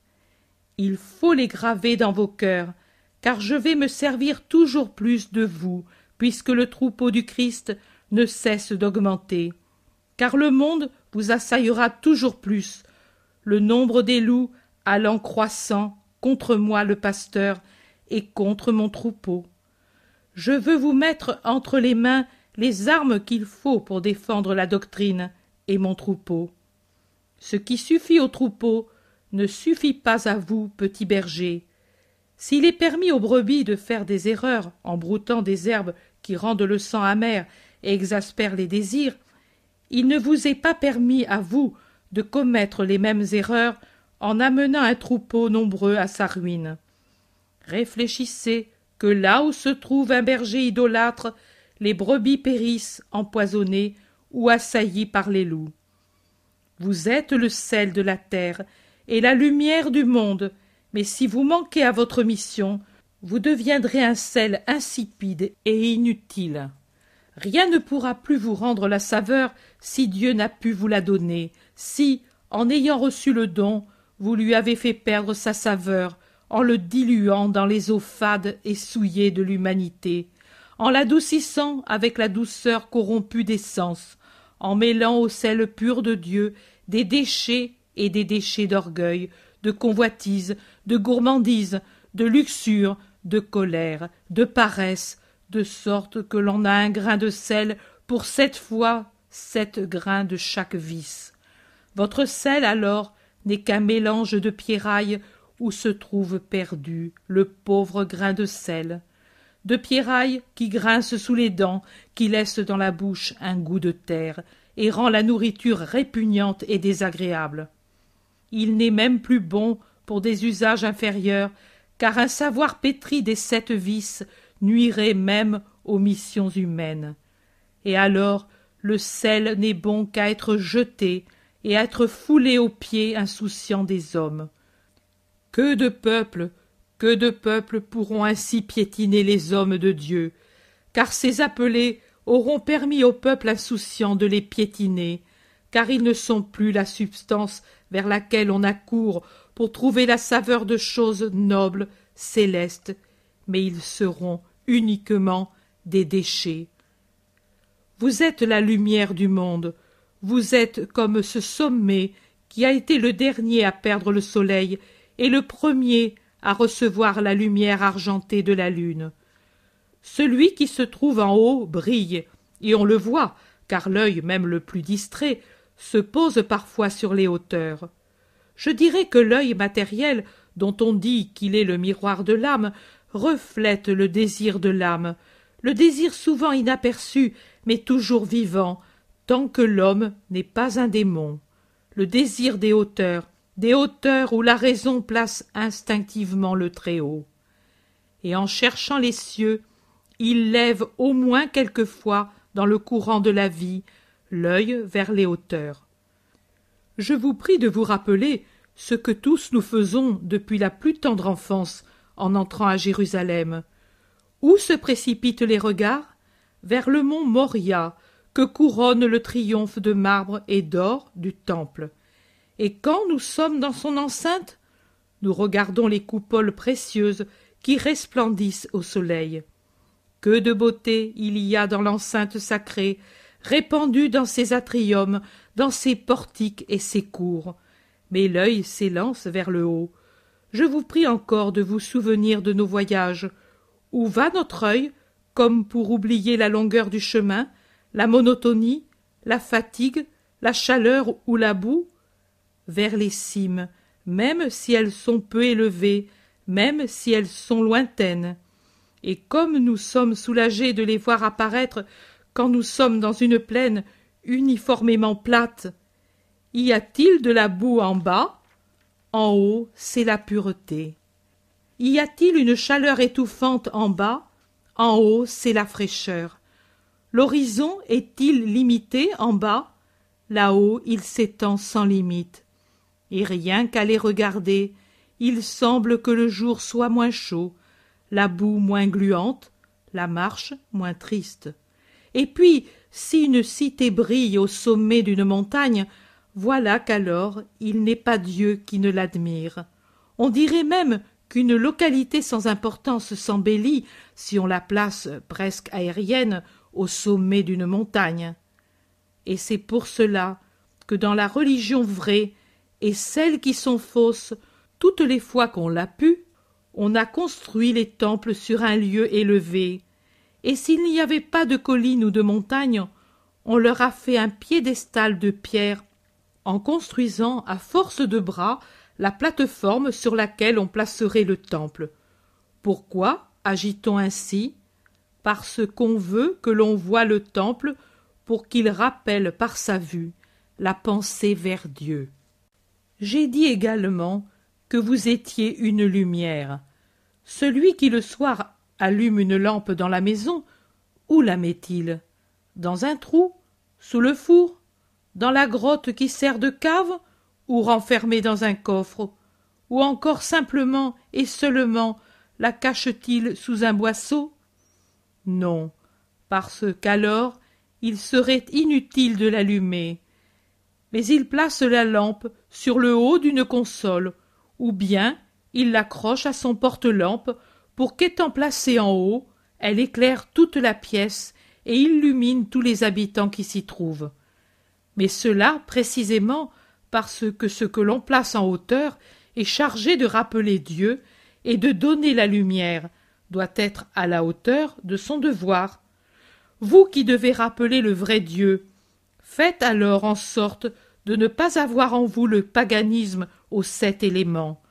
Autrement, vous deviendriez des hauts lieux profanes avec des bois sacrés, dédiés à tel ou tel dieu, et vous entraîneriez dans votre paganisme ceux qui vous regardent comme des temples de Dieu. Vous devez porter la lumière de Dieu. Une lampe sale, une lampe qui n'est pas garnie d'huile, fume et ne donne pas de lumière. Elle sent mauvais et n'éclaire pas. Une lampe cachée derrière un tube de quartz sale ne crée pas la gracieuse splendeur, ne crée pas le brillant jeu de la lumière sur le minéral propre, mais elle languit derrière le voile de fumée noire qui rend opaque son abri diamantin.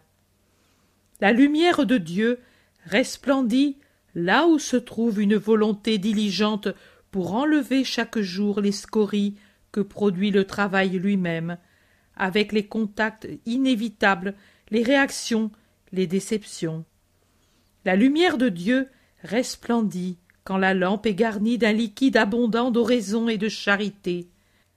La lumière de Dieu se multipliant d'infinie splendeur quand s'y trouvent les perfections de Dieu, dont chacune suscite dans le sein une vertu qui s'exerce héroïquement si le serviteur de Dieu tient le quartz inattaquable de son âme à l'abri de la noire fumée de toutes les mauvaises passions fumeuses. Quartz inattaquable, inattaquable. Jésus parle d'une voix de tonnerre dans cette conclusion, et la voix résonne dans l'amphithéâtre naturel. Dieu seul a le droit et le pouvoir de rayer ce cristal, d'y écrire son nom très saint avec le diamant de sa volonté. Alors ce nom devient un ornement qui multiplie les facettes de surnaturelle beauté sur le quartz très pur. Mais si l'imbécile serviteur du Seigneur, en perdant le contrôle de lui-même et la vue de sa mission tout entière et uniquement surnaturelle, laisse marquer sur ce cristal de faux ornements, des égratignures et non des gravures, des chiffres mystérieux et sataniques tracés par la griffe de feu de Satan, alors non, la lampe admirable n'a plus sa splendide et toujours intacte beauté, mais elle se lézarde et se ruine, étouffant la flamme sous les débris du cristal éclaté, ou si elle ne se lézarde pas, produit un amas de signes d'une nature non équivoque sur lesquels sa suie se dépose, s'insinue et corrompt. Malheur, trois fois malheur au pasteur qui perdent la charité, qui se refusent de monter jour après jour pour faire monter le troupeau qui attend leur ascèse pour monter. Je les frapperai en les faisant tomber de leur place et en éteignant toute leur fumée. Malheur, trois fois malheur aux maîtres qui repoussent la sagesse pour se saturer d'une science souvent contraire, toujours orgueilleuse, parfois satanique, parce qu'elle les réduit à leur humanité.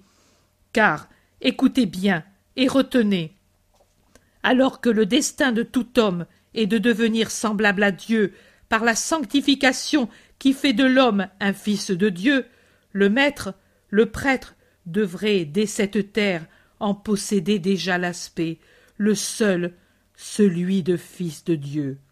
Il devrait avoir l'aspect d'une créature toute âme et toute perfection. Il devrait avoir, pour aspirer vers Dieu, ses disciples. Anathème aux maîtres chargés d'assurer l'enseignement surhumain, qui deviennent des idoles de savoir humain.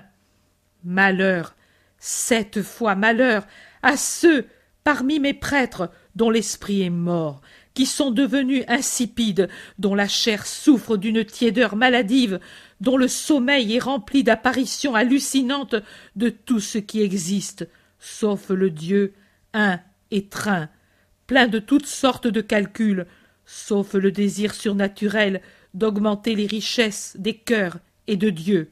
Ils vivent, ensevelis dans leur humanité, mesquins, engourdis, entraînant dans leurs eaux mortes ceux qui les suivent, croyant qu'ils sont la vie. Malédiction de Dieu sur ceux qui corrompent mon petit troupeau, mon troupeau aimé. Ce n'est pas à ceux qui périssent par suite de votre indolence, ô serviteurs défaillants du Seigneur, mais à vous que je demanderai des comptes et que j'imposerai une punition pour toute heure et pour tout temps gâché, pour tout le mal qui a pu survenir ou en résulter. Rappelez-vous ces paroles, et maintenant allez. Je monte sur la cime, mais vous dormez. Demain pour le troupeau, le pasteur ouvrira les pâturages de la vérité. Chapitre 30 Le sermon sur la montagne, les béatitudes, première partie. Jésus parle aux apôtres en leur assignant à chacun une place pour diriger et surveiller la foule qui monte dès les premières heures de la matinée avec des malades portés sur les bras ou sur des brancards ou qui se traînent avec des béquilles. Dans la foule, il y a Étienne et Hermas. L'air est pur et un peu frais, mais le soleil a vite fait de tempérer cet air de montagne un peu vif. C'est tout avantage, car le soleil donne à l'air une fraîcheur qui n'est pas désagréable les gens s'assoient sur des pierres ou des rochers épars dans la vallée entre les deux cimes. Certains attendent que le soleil ait séché l'herbe humide de rosée pour s'asseoir à même le sol. Il y a une foule nombreuse, venue de toutes les régions de Palestine et de toutes conditions. Les apôtres sont perdus dans la foule, mais comme des abeilles qui vont et viennent du pré au rucher, ils reviennent de temps à autre auprès du maître pour le renseigner, pour le questionner, pour avoir le plaisir que le maître les regarde de près. Jésus monte un peu plus haut que le pré qui est au fond de la vallée, s'adosse à la paroi d'un rocher et commence à parler. Plusieurs m'ont demandé pendant une année de prédication Mais toi, qui te dis le Fils de Dieu, dis-nous ce qu'est le ciel, ce qu'est le royaume, ce qu'est Dieu, car nous avons des idées confuses. Nous savons que le ciel existe avec Dieu et les anges, mais personne n'est jamais venu nous dire comment il est, puisqu'il est fermé aux justes. On m'a même demandé ce qu'est le royaume et ce qu'est Dieu, et je me suis efforcé de vous expliquer ce qu'est le royaume et ce qu'est Dieu. Efforcé, non parce qu'il m'était difficile de m'expliquer, mais parce qu'il m'est difficile pour un ensemble de circonstances, de vous faire accepter une vérité qui se heurte, en ce qui concerne le royaume, contre tout un édifice d'idées qui se sont accumulées au cours des siècles, et en ce qui concerne Dieu, contre la sublimité de sa nature. D'autres encore m'ont demandé C'est bien pour ce qui est du royaume et ce qui est de Dieu, mais comment conquiert-on celui-ci et celui-là.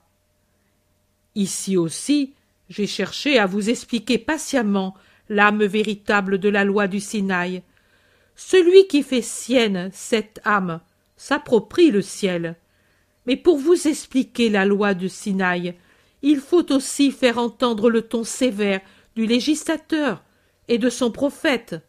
S'ils promettent des bénédictions à ceux qui l'observent, Il menace de peines terribles et de malédictions ceux qui désobéissent. La manifestation du Sinaï fut terrible, et cette terreur se reflète dans toute la loi, se reflète dans tous les siècles et dans toutes les âmes. Mais Dieu n'est pas seulement législateur, il est Père, et un Père d'une immense bonté. Peut-être, et sans aucun doute, vos âmes affaiblies par le péché d'origine, par les passions, par les péchés, par des égoïsmes de toutes sortes, les vôtres et ceux d'autrui, ces derniers vous faisant une âme irritée, les vôtres une âme fermée, ne peuvent s'élever à la contemplation des infinies perfections de Dieu et de la bonté, encore moins que de tout autre, parce que c'est la vertu qui, avec l'amour, est le moins le partage des mortels. La bonté, ô la douceur d'être bon, sans haine, sans envie, sans orgueil. Avoir des yeux qui ne regardent que pour aimer, des mains qui ne se tendent que pour des gestes d'amour, des lèvres qui ne profèrent que des paroles d'amour, et un cœur, un cœur surtout, qui uniquement rempli d'amour force les yeux, les mains et les lèvres à des actes d'amour. Les plus savants d'entre vous savent de quel don Dieu avait enrichi Adam, pour lui et pour ses descendants. Même les plus ignorants parmi les fils d'Israël savent qu'il y a en nous un esprit. Seuls les pauvres païens l'ignorent, cette hôte royale, ce souffle vital, cette lumière céleste qui sanctifie et vivifie notre corps. Mais les plus savants savent quel don avait été donné à l'homme, à l'esprit de l'homme.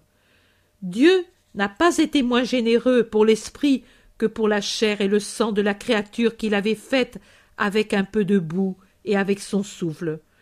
Comme il avait donné les dons naturels de beauté d'intégrité, d'intelligence et de volonté, le don de s'aimer soi-même et d'aimer les autres, de la même façon, il avait donné les dons moraux avec la soumission des sens à la raison.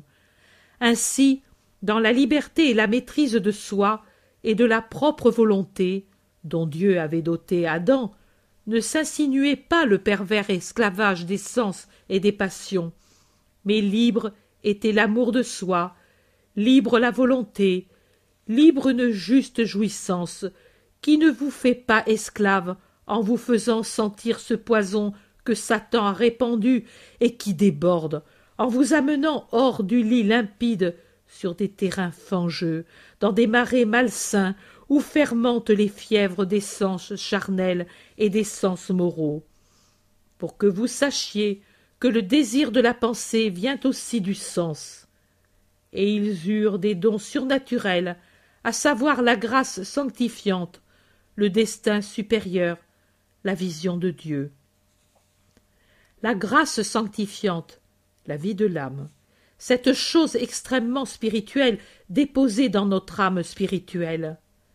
La grâce qui nous fait fils de Dieu, car elle nous préserve de la mort du péché et celui qui n'est pas mort vit dans la maison du Père, le paradis, dans mon royaume, le ciel. Qu'est-ce que cette grâce qui sanctifie et qui donne vie et royaume? Oh, n'employez pas des flots de paroles. La grâce, c'est l'amour. La grâce, par conséquent, c'est Dieu. C'est Dieu qui, en s'admirant dans la créature qu'il a créée parfaite, s'y aime, si contemple, si désire, se donne ce qui est sien pour multiplier son avoir, pour jouir de cette multiplication, pour s'aimer en tant d'êtres qui sont d'autres lui-même. Ô fils, ne frustrez pas Dieu de ce qui est son droit, ne dépouillez pas Dieu de ce qui est son avoir, ne décevez pas Dieu en ce qui est son désir. Pensez qu'il agit par amour. Même si vous n'existiez pas, lui serait toujours l'infini, et sa puissance n'en serait pas diminuée. Mais lui, bien qu'étant complet dans sa mesure infinie, sans mesure, veut non pas pour lui ni en lui, il ne le pourrait pas puisqu'il est déjà l'infini, mais pour le créer, sa créature. Lui veut augmenter l'amour, bien que ce créé contienne déjà ce qui permet de donner la grâce. L'amour, pour que vous le portiez en vous à la perfection des saints, et pour que vous reversiez ce trésor, tiré du trésor que Dieu vous a donné avec sa grâce, et augmenté de toutes vos œuvres saintes, de toute votre vie héroïque de saint, dans l'océan infini où Dieu se trouve, dans le ciel. Divine, divine, divine citerne de l'amour, c'est ce que vous êtes, et à votre être n'est pas donnée la mort, car vous êtes éternel comme Dieu étant Dieu. Vous existerez, et votre être ne connaîtra pas de fin, parce qu'immortels comme les esprits saints qui vous ont suralimenté, en revenant en vous enrichis de vos propres mérites. Vous vivez et nourrissez, vous vivez et enrichissez, vous vivez et formez cette très sainte chose qui est la communion des esprits, depuis Dieu, esprit très parfait, jusqu'à ce tout petit qui vient de naître, qui prend pour la première fois le sein maternel. Ne me jugez pas mal au fond de votre cœur, vous qui êtes savant. Ne dites pas c'est un fou, c'est un menteur. Il faut qu'il soit fou pour parler de la grâce en nous, puisque la faute nous en a privés. Il ment en nous disant déjà unis à Dieu. Oui, la faute existe. Oui, la séparation existe. Mais devant la puissance du Rédempteur, la faute, séparation cruelle survenue entre le Père et les Fils, croulera comme une muraille secouée par le nouveau Samson. Déjà, je l'ai saisie et je la secoue et elle vacille. Et Satan tremble de colère et d'impuissance, ne pouvant rien contre mon pouvoir, et se voyant arracher tant de proies et devenir plus difficile l'entraînement de l'homme au péché. Parce que, quand, par mon intermédiaire, je vous aurai amené à mon Père, et que par l'effusion de mon sang et par ma douleur vous serez devenu pur et fort, la grâce reviendra en vous, vivante, éveillée, puissante, et vous serez des triomphateurs, si vous le voulez. Dieu ne vous fait pas violence dans votre pensée, ni non plus dans votre sanctification. Vous êtes libre, mais il vous rend la force, il vous délivre de la domination de Satan. À vous de reprendre le joug infernal, ou de mettre à votre âme des ailes d'ange. Tout dépend de vous, pour me prendre comme frère, pour que je vous guide et vous nourrisse d'une nourriture immortelle. Comment conquérir Dieu et son royaume en suivant une autre voie plus douce que la voie sévère du Sinaï? Dites-vous il n'y a pas d'autre chemin. Il y a celui-ci. Mais cependant ne le regardons pas sous le jour de la menace mais sous le jour de l'amour. Ne disons pas malheur si je ne fais pas ceci en restant tremblant dans l'attente du péché de n'être pas capable de ne pas pécher. Mais disons bienheureux serais-je si je fais ceci. Et avec un élan de joie surnaturelle joyeux élançons-nous vers ces béatitudes qui naissent de l'observation de la loi comme les roses naissent dans un buisson épineux. Bienheureux si je suis pauvre en esprit car alors le royaume des cieux est à moi bienheureux si je suis doux parce que j'aurai la terre en héritage. Bienheureux si je suis capable de pleurer sans me révolter car je serai consolé. Bienheureux si plus que du pain et du vin qui rassasient la chair j'ai faim de justice. La justice me rassasira. Bienheureux si je suis miséricordieux car je profiterai de la divine miséricorde.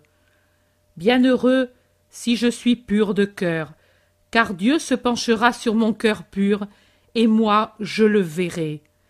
Bienheureux si j'ai l'esprit de paix, car Dieu m'appellera son fils, car je serai dans la paix et dans l'amour, et Dieu est l'amour qui aime celui qui est semblable à lui.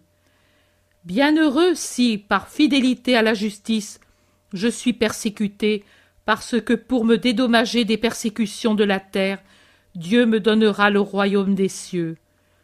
Bienheureux si on m'outrage et si on m'accuse à tort pour savoir être ton fils, ô Dieu. Ce n'est pas la désolation, mais la joie que cela doit m'apporter, car cela me mettra au niveau de tes meilleurs serviteurs, les prophètes, qui furent persécutés pour la même raison et avec lesquels je crois fermement que je partagerai la même récompense grande, éternelle, dans le ciel qui m'appartient. Regardons ainsi le chemin du salut à travers la joie des saints. Bienheureux serais-je si je suis pauvre en esprit. Ô fièvre satanique des richesses, à quel délire tu conduis les hommes, les riches, les pauvres. Le riche qui vit pour son or, idole infâme de son esprit en ruine. Le pauvre qui vit de la haine qu'il a pour le riche qui possède l'or, et même s'il ne se rend pas matériellement homicide, il proclame ses anathèmes contre les riches, leur souhaitant toutes sortes de maux. Il ne suffit pas de ne pas commettre le mal, il faut encore ne pas désirer le faire.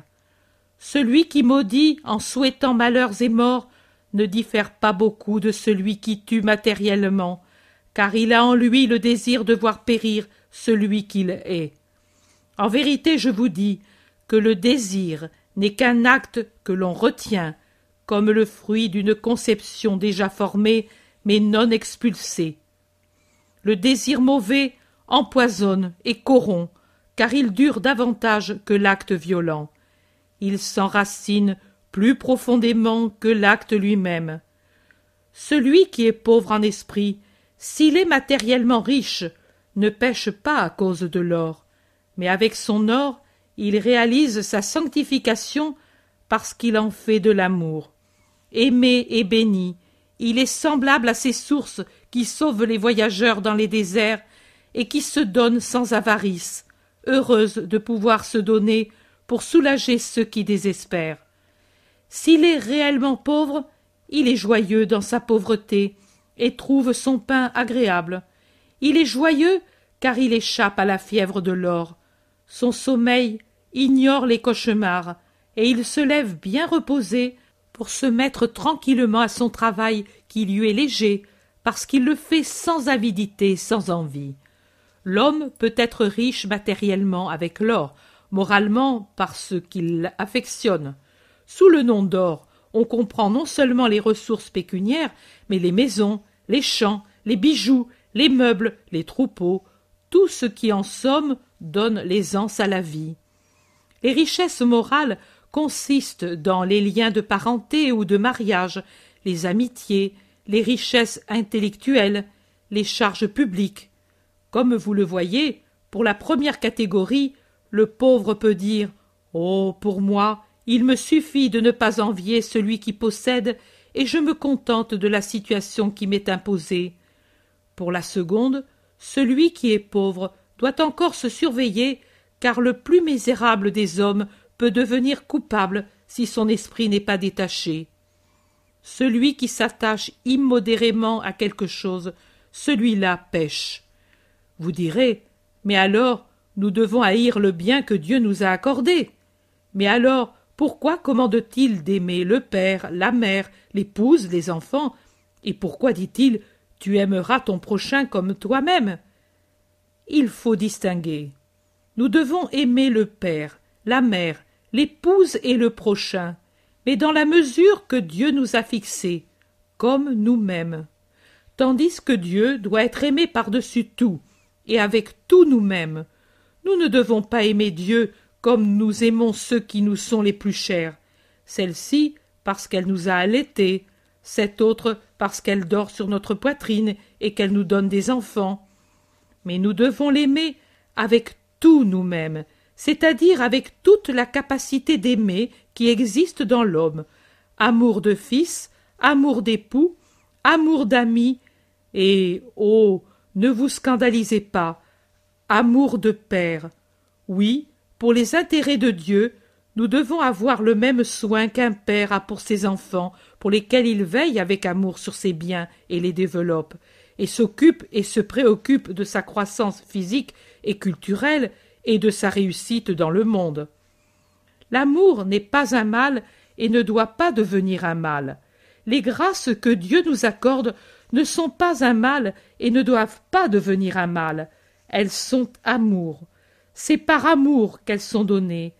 C'est avec amour qu'il faut user de ces richesses d'affection et de bien que Dieu nous accorde. Et seul celui qui ne s'en fait pas des idoles, mais des moyens pour servir Dieu dans la sainteté, montre qu'il n'a pas d'attachement coupable pour ses biens. Il pratique alors la sainte pauvreté d'esprit, qui se dépouille de tout pour être plus libre de conquérir le Dieu saint, suprême richesse. Conquérir Dieu, c'est-à-dire posséder le royaume des cieux. Bienheureux serais-je si je suis doux. Cela peut sembler contraster avec les exemples de la vie journalière. Ceux qui manquent de douceur semblent triompher dans les familles, dans les villes et les nations. Mais est-ce un vrai triomphe? Non, c'est la peur qui en apparence tient soumis ceux qui sont accablés par un despote. Mais en réalité, ce n'est qu'un voile qui cache le bouillonnement de la révolte contre le tyran. Ils ne possèdent pas les cœurs de leurs familiers, ni de leurs concitoyens, ni de leurs sujets, ceux qui sont coléreux et dominateurs. Ils ne soumettent pas les intelligences et les esprits à leurs enseignements, ces maîtres du je l'ai dit et je l'ai dit. Mais ils ne forment que des autodidactes, des gens qui recherchent une clé qui puisse ouvrir les portes closes d'une sagesse ou d'une science dont ils soupçonnent l'existence et qui est opposée à celle qu'on leur impose. Ils n'amènent pas à Dieu ces prêtres qui ne vont pas à la conquête des esprits avec une douceur patiente, humble, aimante, mais qui semblent des guerriers armés qui se lancent à l'attaque tant ils marchent avec violence et intransigeance contre les âmes. Ô pauvres âmes, si elles étaient saintes, elles n'auraient pas besoin de vous, prêtres, pour rejoindre la lumière. Elles l'auraient déjà en elles. Si elles étaient justes, elles n'auraient pas besoin de vous, juges, pour être retenues par le frein de la justice. Elles l'auraient déjà en elles. Si elles étaient saines, elles n'auraient besoin de personne pour les soigner.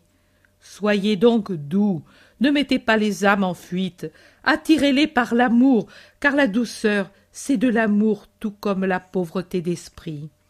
Si vous êtes doux, vous aurez la terre en héritage. Vous amènerez à Dieu ce domaine qui appartenait à Satan. En effet, votre douceur, qui est aussi amour et humilité, aura vaincu la haine et l'orgueil, en tuant dans les âmes le roi abject de l'orgueil et de la haine, et le monde vous appartiendra, et donc appartiendra à Dieu, car vous serez les justes qui reconnaissent Dieu comme le maître absolu de la création, à qui on doit donner louange et bénédiction et rendre tout ce qui lui appartient. Bienheureux serais-je si je sais pleurer sans me révolter. La douleur existe sur la terre, et la douleur arrache des larmes à l'homme. La douleur n'existait pas, mais l'homme l'a apportée sur la terre, et par la dépravation de son intelligence s'efforce de la faire croître de toutes les façons. Il y a les maladies, les malheurs qu'amène la foudre, la tempête, les avalanches, les tremblements de terre. Mais voilà que l'homme, pour souffrir et surtout pour faire souffrir, car nous voudrions que ce soit non pas nous, mais les autres qui pâtissent des moyens étudiés pour faire souffrir, voilà que l'homme invente des armes meurtrières toujours plus terribles et des tortures morales toujours plus astucieuses. Que de larmes l'homme arrache à l'homme à l'instigation de son roi secret, Satan. Et pourtant, en vérité, je vous dis que ces larmes n'amoindrissent pas l'homme, mais le perfectionnent. L'homme est un enfant distrait, un étourdi superficiel, un être d'intelligence tardive, jusqu'à ce que les larmes en fassent un adulte réfléchi, intelligent. Seuls ceux qui pleurent ou qui ont pleuré savent aimer et comprendre. Aimer les frères qui pleurent comme lui, les comprendre dans leur douleur, les aider avec une bonté qui a éprouvé comme cela fait mal d'être seul quand on pleure. Et ils savent aimer Dieu, car ils ont compris que tout est douleur excepté Dieu, parce qu'ils ont compris que la douleur s'apaise si on pleure sur le cœur de Dieu, parce qu'ils ont compris que les larmes résignées qui ne brisent pas la foi, qui ne rendent pas la prière aride, qui ne connaissent pas la révolte, changent de nature et de douleur deviennent consolation. Oui, ceux qui pleurent en aimant le Seigneur seront consolés. Bienheureux serai-je si j'ai faim et soif de justice. Du moment où il naît jusqu'au moment où il meurt, l'homme est avide de nourriture. Il ouvre la bouche à sa naissance pour saisir le tétin. Il ouvre les lèvres pour absorber de quoi se restaurer dans les étreintes de l'agonie. Il travaille pour se nourrir. La terre est pour lui comme un sein gigantesque auquel il demande incessamment sa nourriture pour ce qui meurt. Mais qu'est l'homme? Un animal? Non, c'est un fils de Dieu, en exil pendant des années plus ou moins nombreuses, mais sa vie n'est pas finie quand il change de demeure. Il y a une vie à l'intérieur de la vie, comme dans une noix. Il y a le cerneau. Ce n'est pas la coque qui est la noix, mais c'est le cerneau intérieur qui est la noix. Si vous semez une coque de noix, rien ne pousse, mais si vous semez la coque avec la pulpe, il naît un grand arbre. Il en est ainsi de l'homme. Ce n'est pas la chair qui devient immortelle, c'est l'âme, et il faut la nourrir pour l'amener à l'immortalité à laquelle, par amour, elle peut amener la chair dans la résurrection bienheureuse. La nourriture de l'âme, c'est la sagesse et la justice. On les absorbe comme un liquide et une nourriture fortifiant. Et plus on s'en nourrit, plus augmente la sainte avidité de posséder la sagesse et de connaître la justice. Mais il viendra un jour où l'âme insatiable de cette sainte faim sera rassasiée. Ce jour viendra. Dieu se donnera à son enfant, il l'attachera directement à son sein, et l'enfant au paradis se rassasiera de la mère admirable qui est Dieu lui-même, et ne connaîtra jamais plus la faim, mais se reposera bienheureux sur le sein divin. Aucune science humaine n'atteint cette science divine. La curiosité de l'intelligence peut être satisfaite, mais pas les besoins de l'esprit. Et même à cause de la différence de saveur, l'esprit éprouve du dégoût et détourne sa bouche du tétin amer, préférant souffrir de faim qu'absorber une nourriture qui n'est pas venue de Dieu. N'ayez aucune crainte, vous qui êtes assoiffés ou affamés de Dieu, restez fidèles, et vous serez rassasiés celui qui vous aime. Bienheureux serai-je si je suis miséricordieux. Qui d'entre les hommes peut dire Je n'ai pas besoin de miséricorde Personne. Or, si dans l'ancienne loi il est dit œil pour œil et dent pour dent, pourquoi ne devrait-on pas dire dans la nouvelle Qui aura été miséricordieux trouvera miséricorde tous ont besoin de pardon. Eh bien, ce n'est pas la formule et la forme d'un rite qui ne sont que des symboles extérieurs accordés à l'opaque esprit humain qui obtiennent le pardon. Mais c'est le rite intérieur de l'amour ou encore de la miséricorde.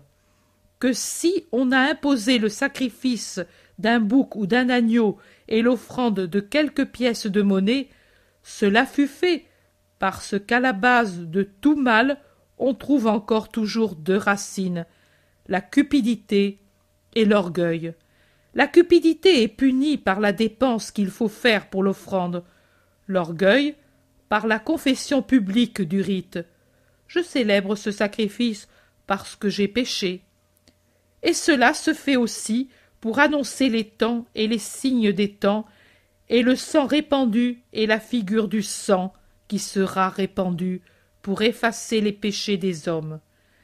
Bienheureux donc celui qui sait être miséricordieux pour ceux qui sont affamés, nus, sans toi, pour ceux encore plus misérables qui sont ceux qui ont un mauvais caractère, qui fait souffrir ceux qui le possèdent et ceux qui vivent avec eux.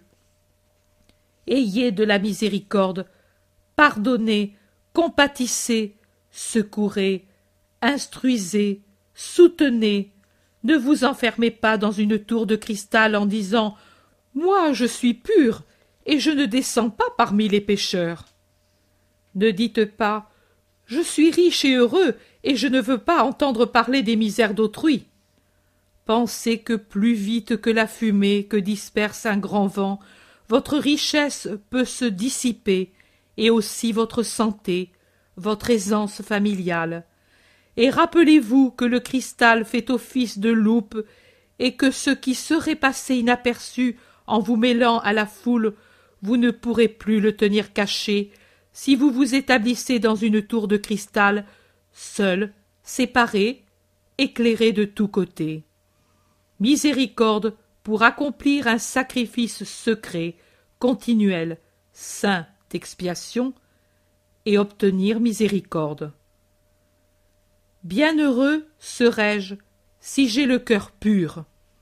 Dieu est pureté. Le paradis est le royaume de la pureté. Rien d'impur ne peut entrer au ciel où est Dieu.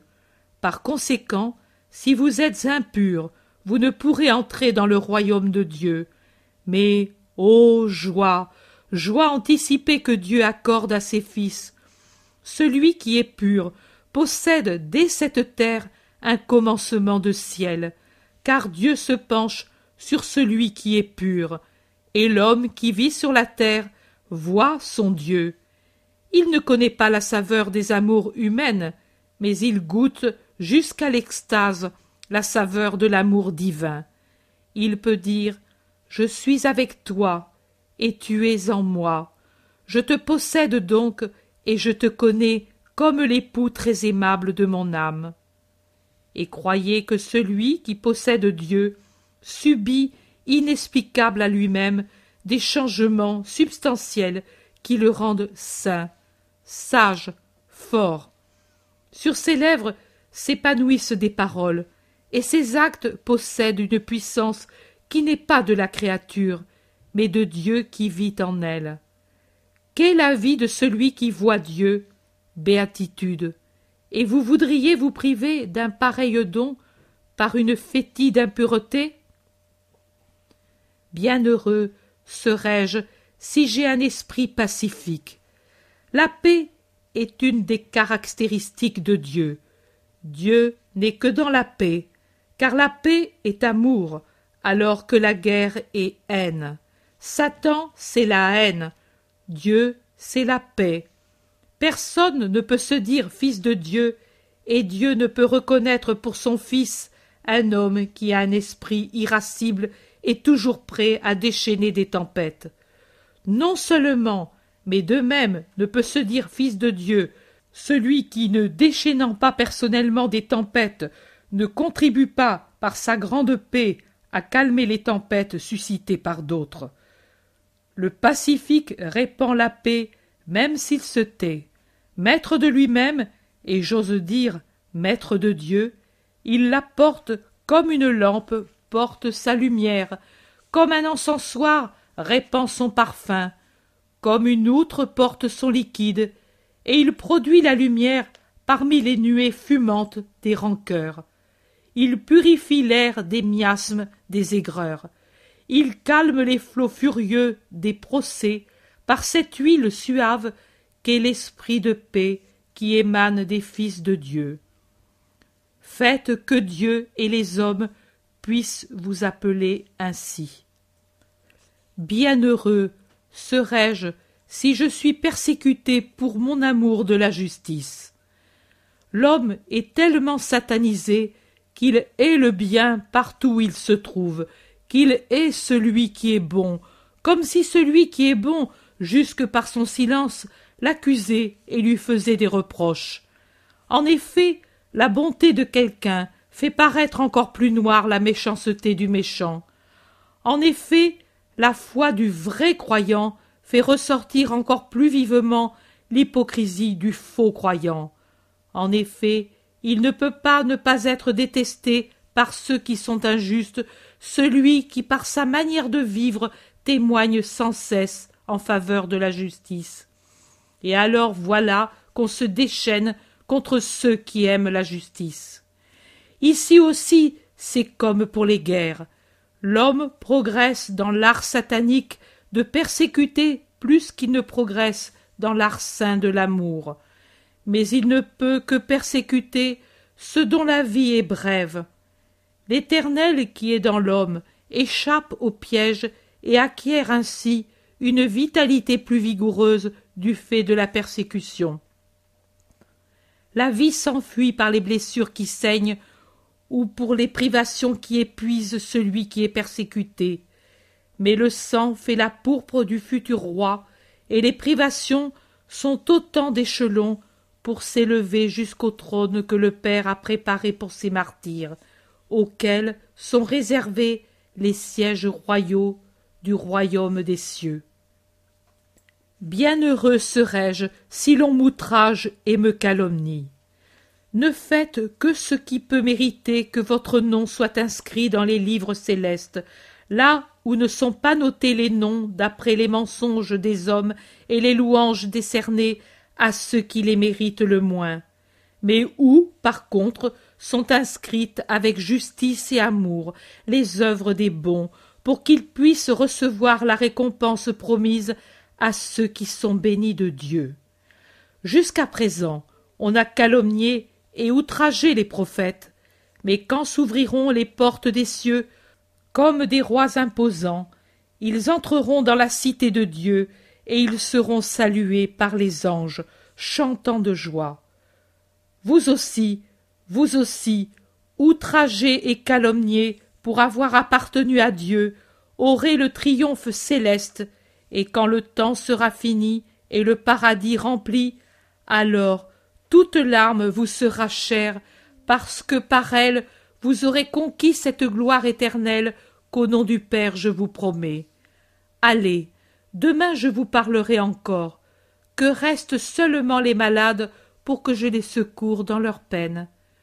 Que la paix soit avec vous, et que la méditation du salut, par le moyen de l'amour, vous mette sur la route qui aboutit au ciel.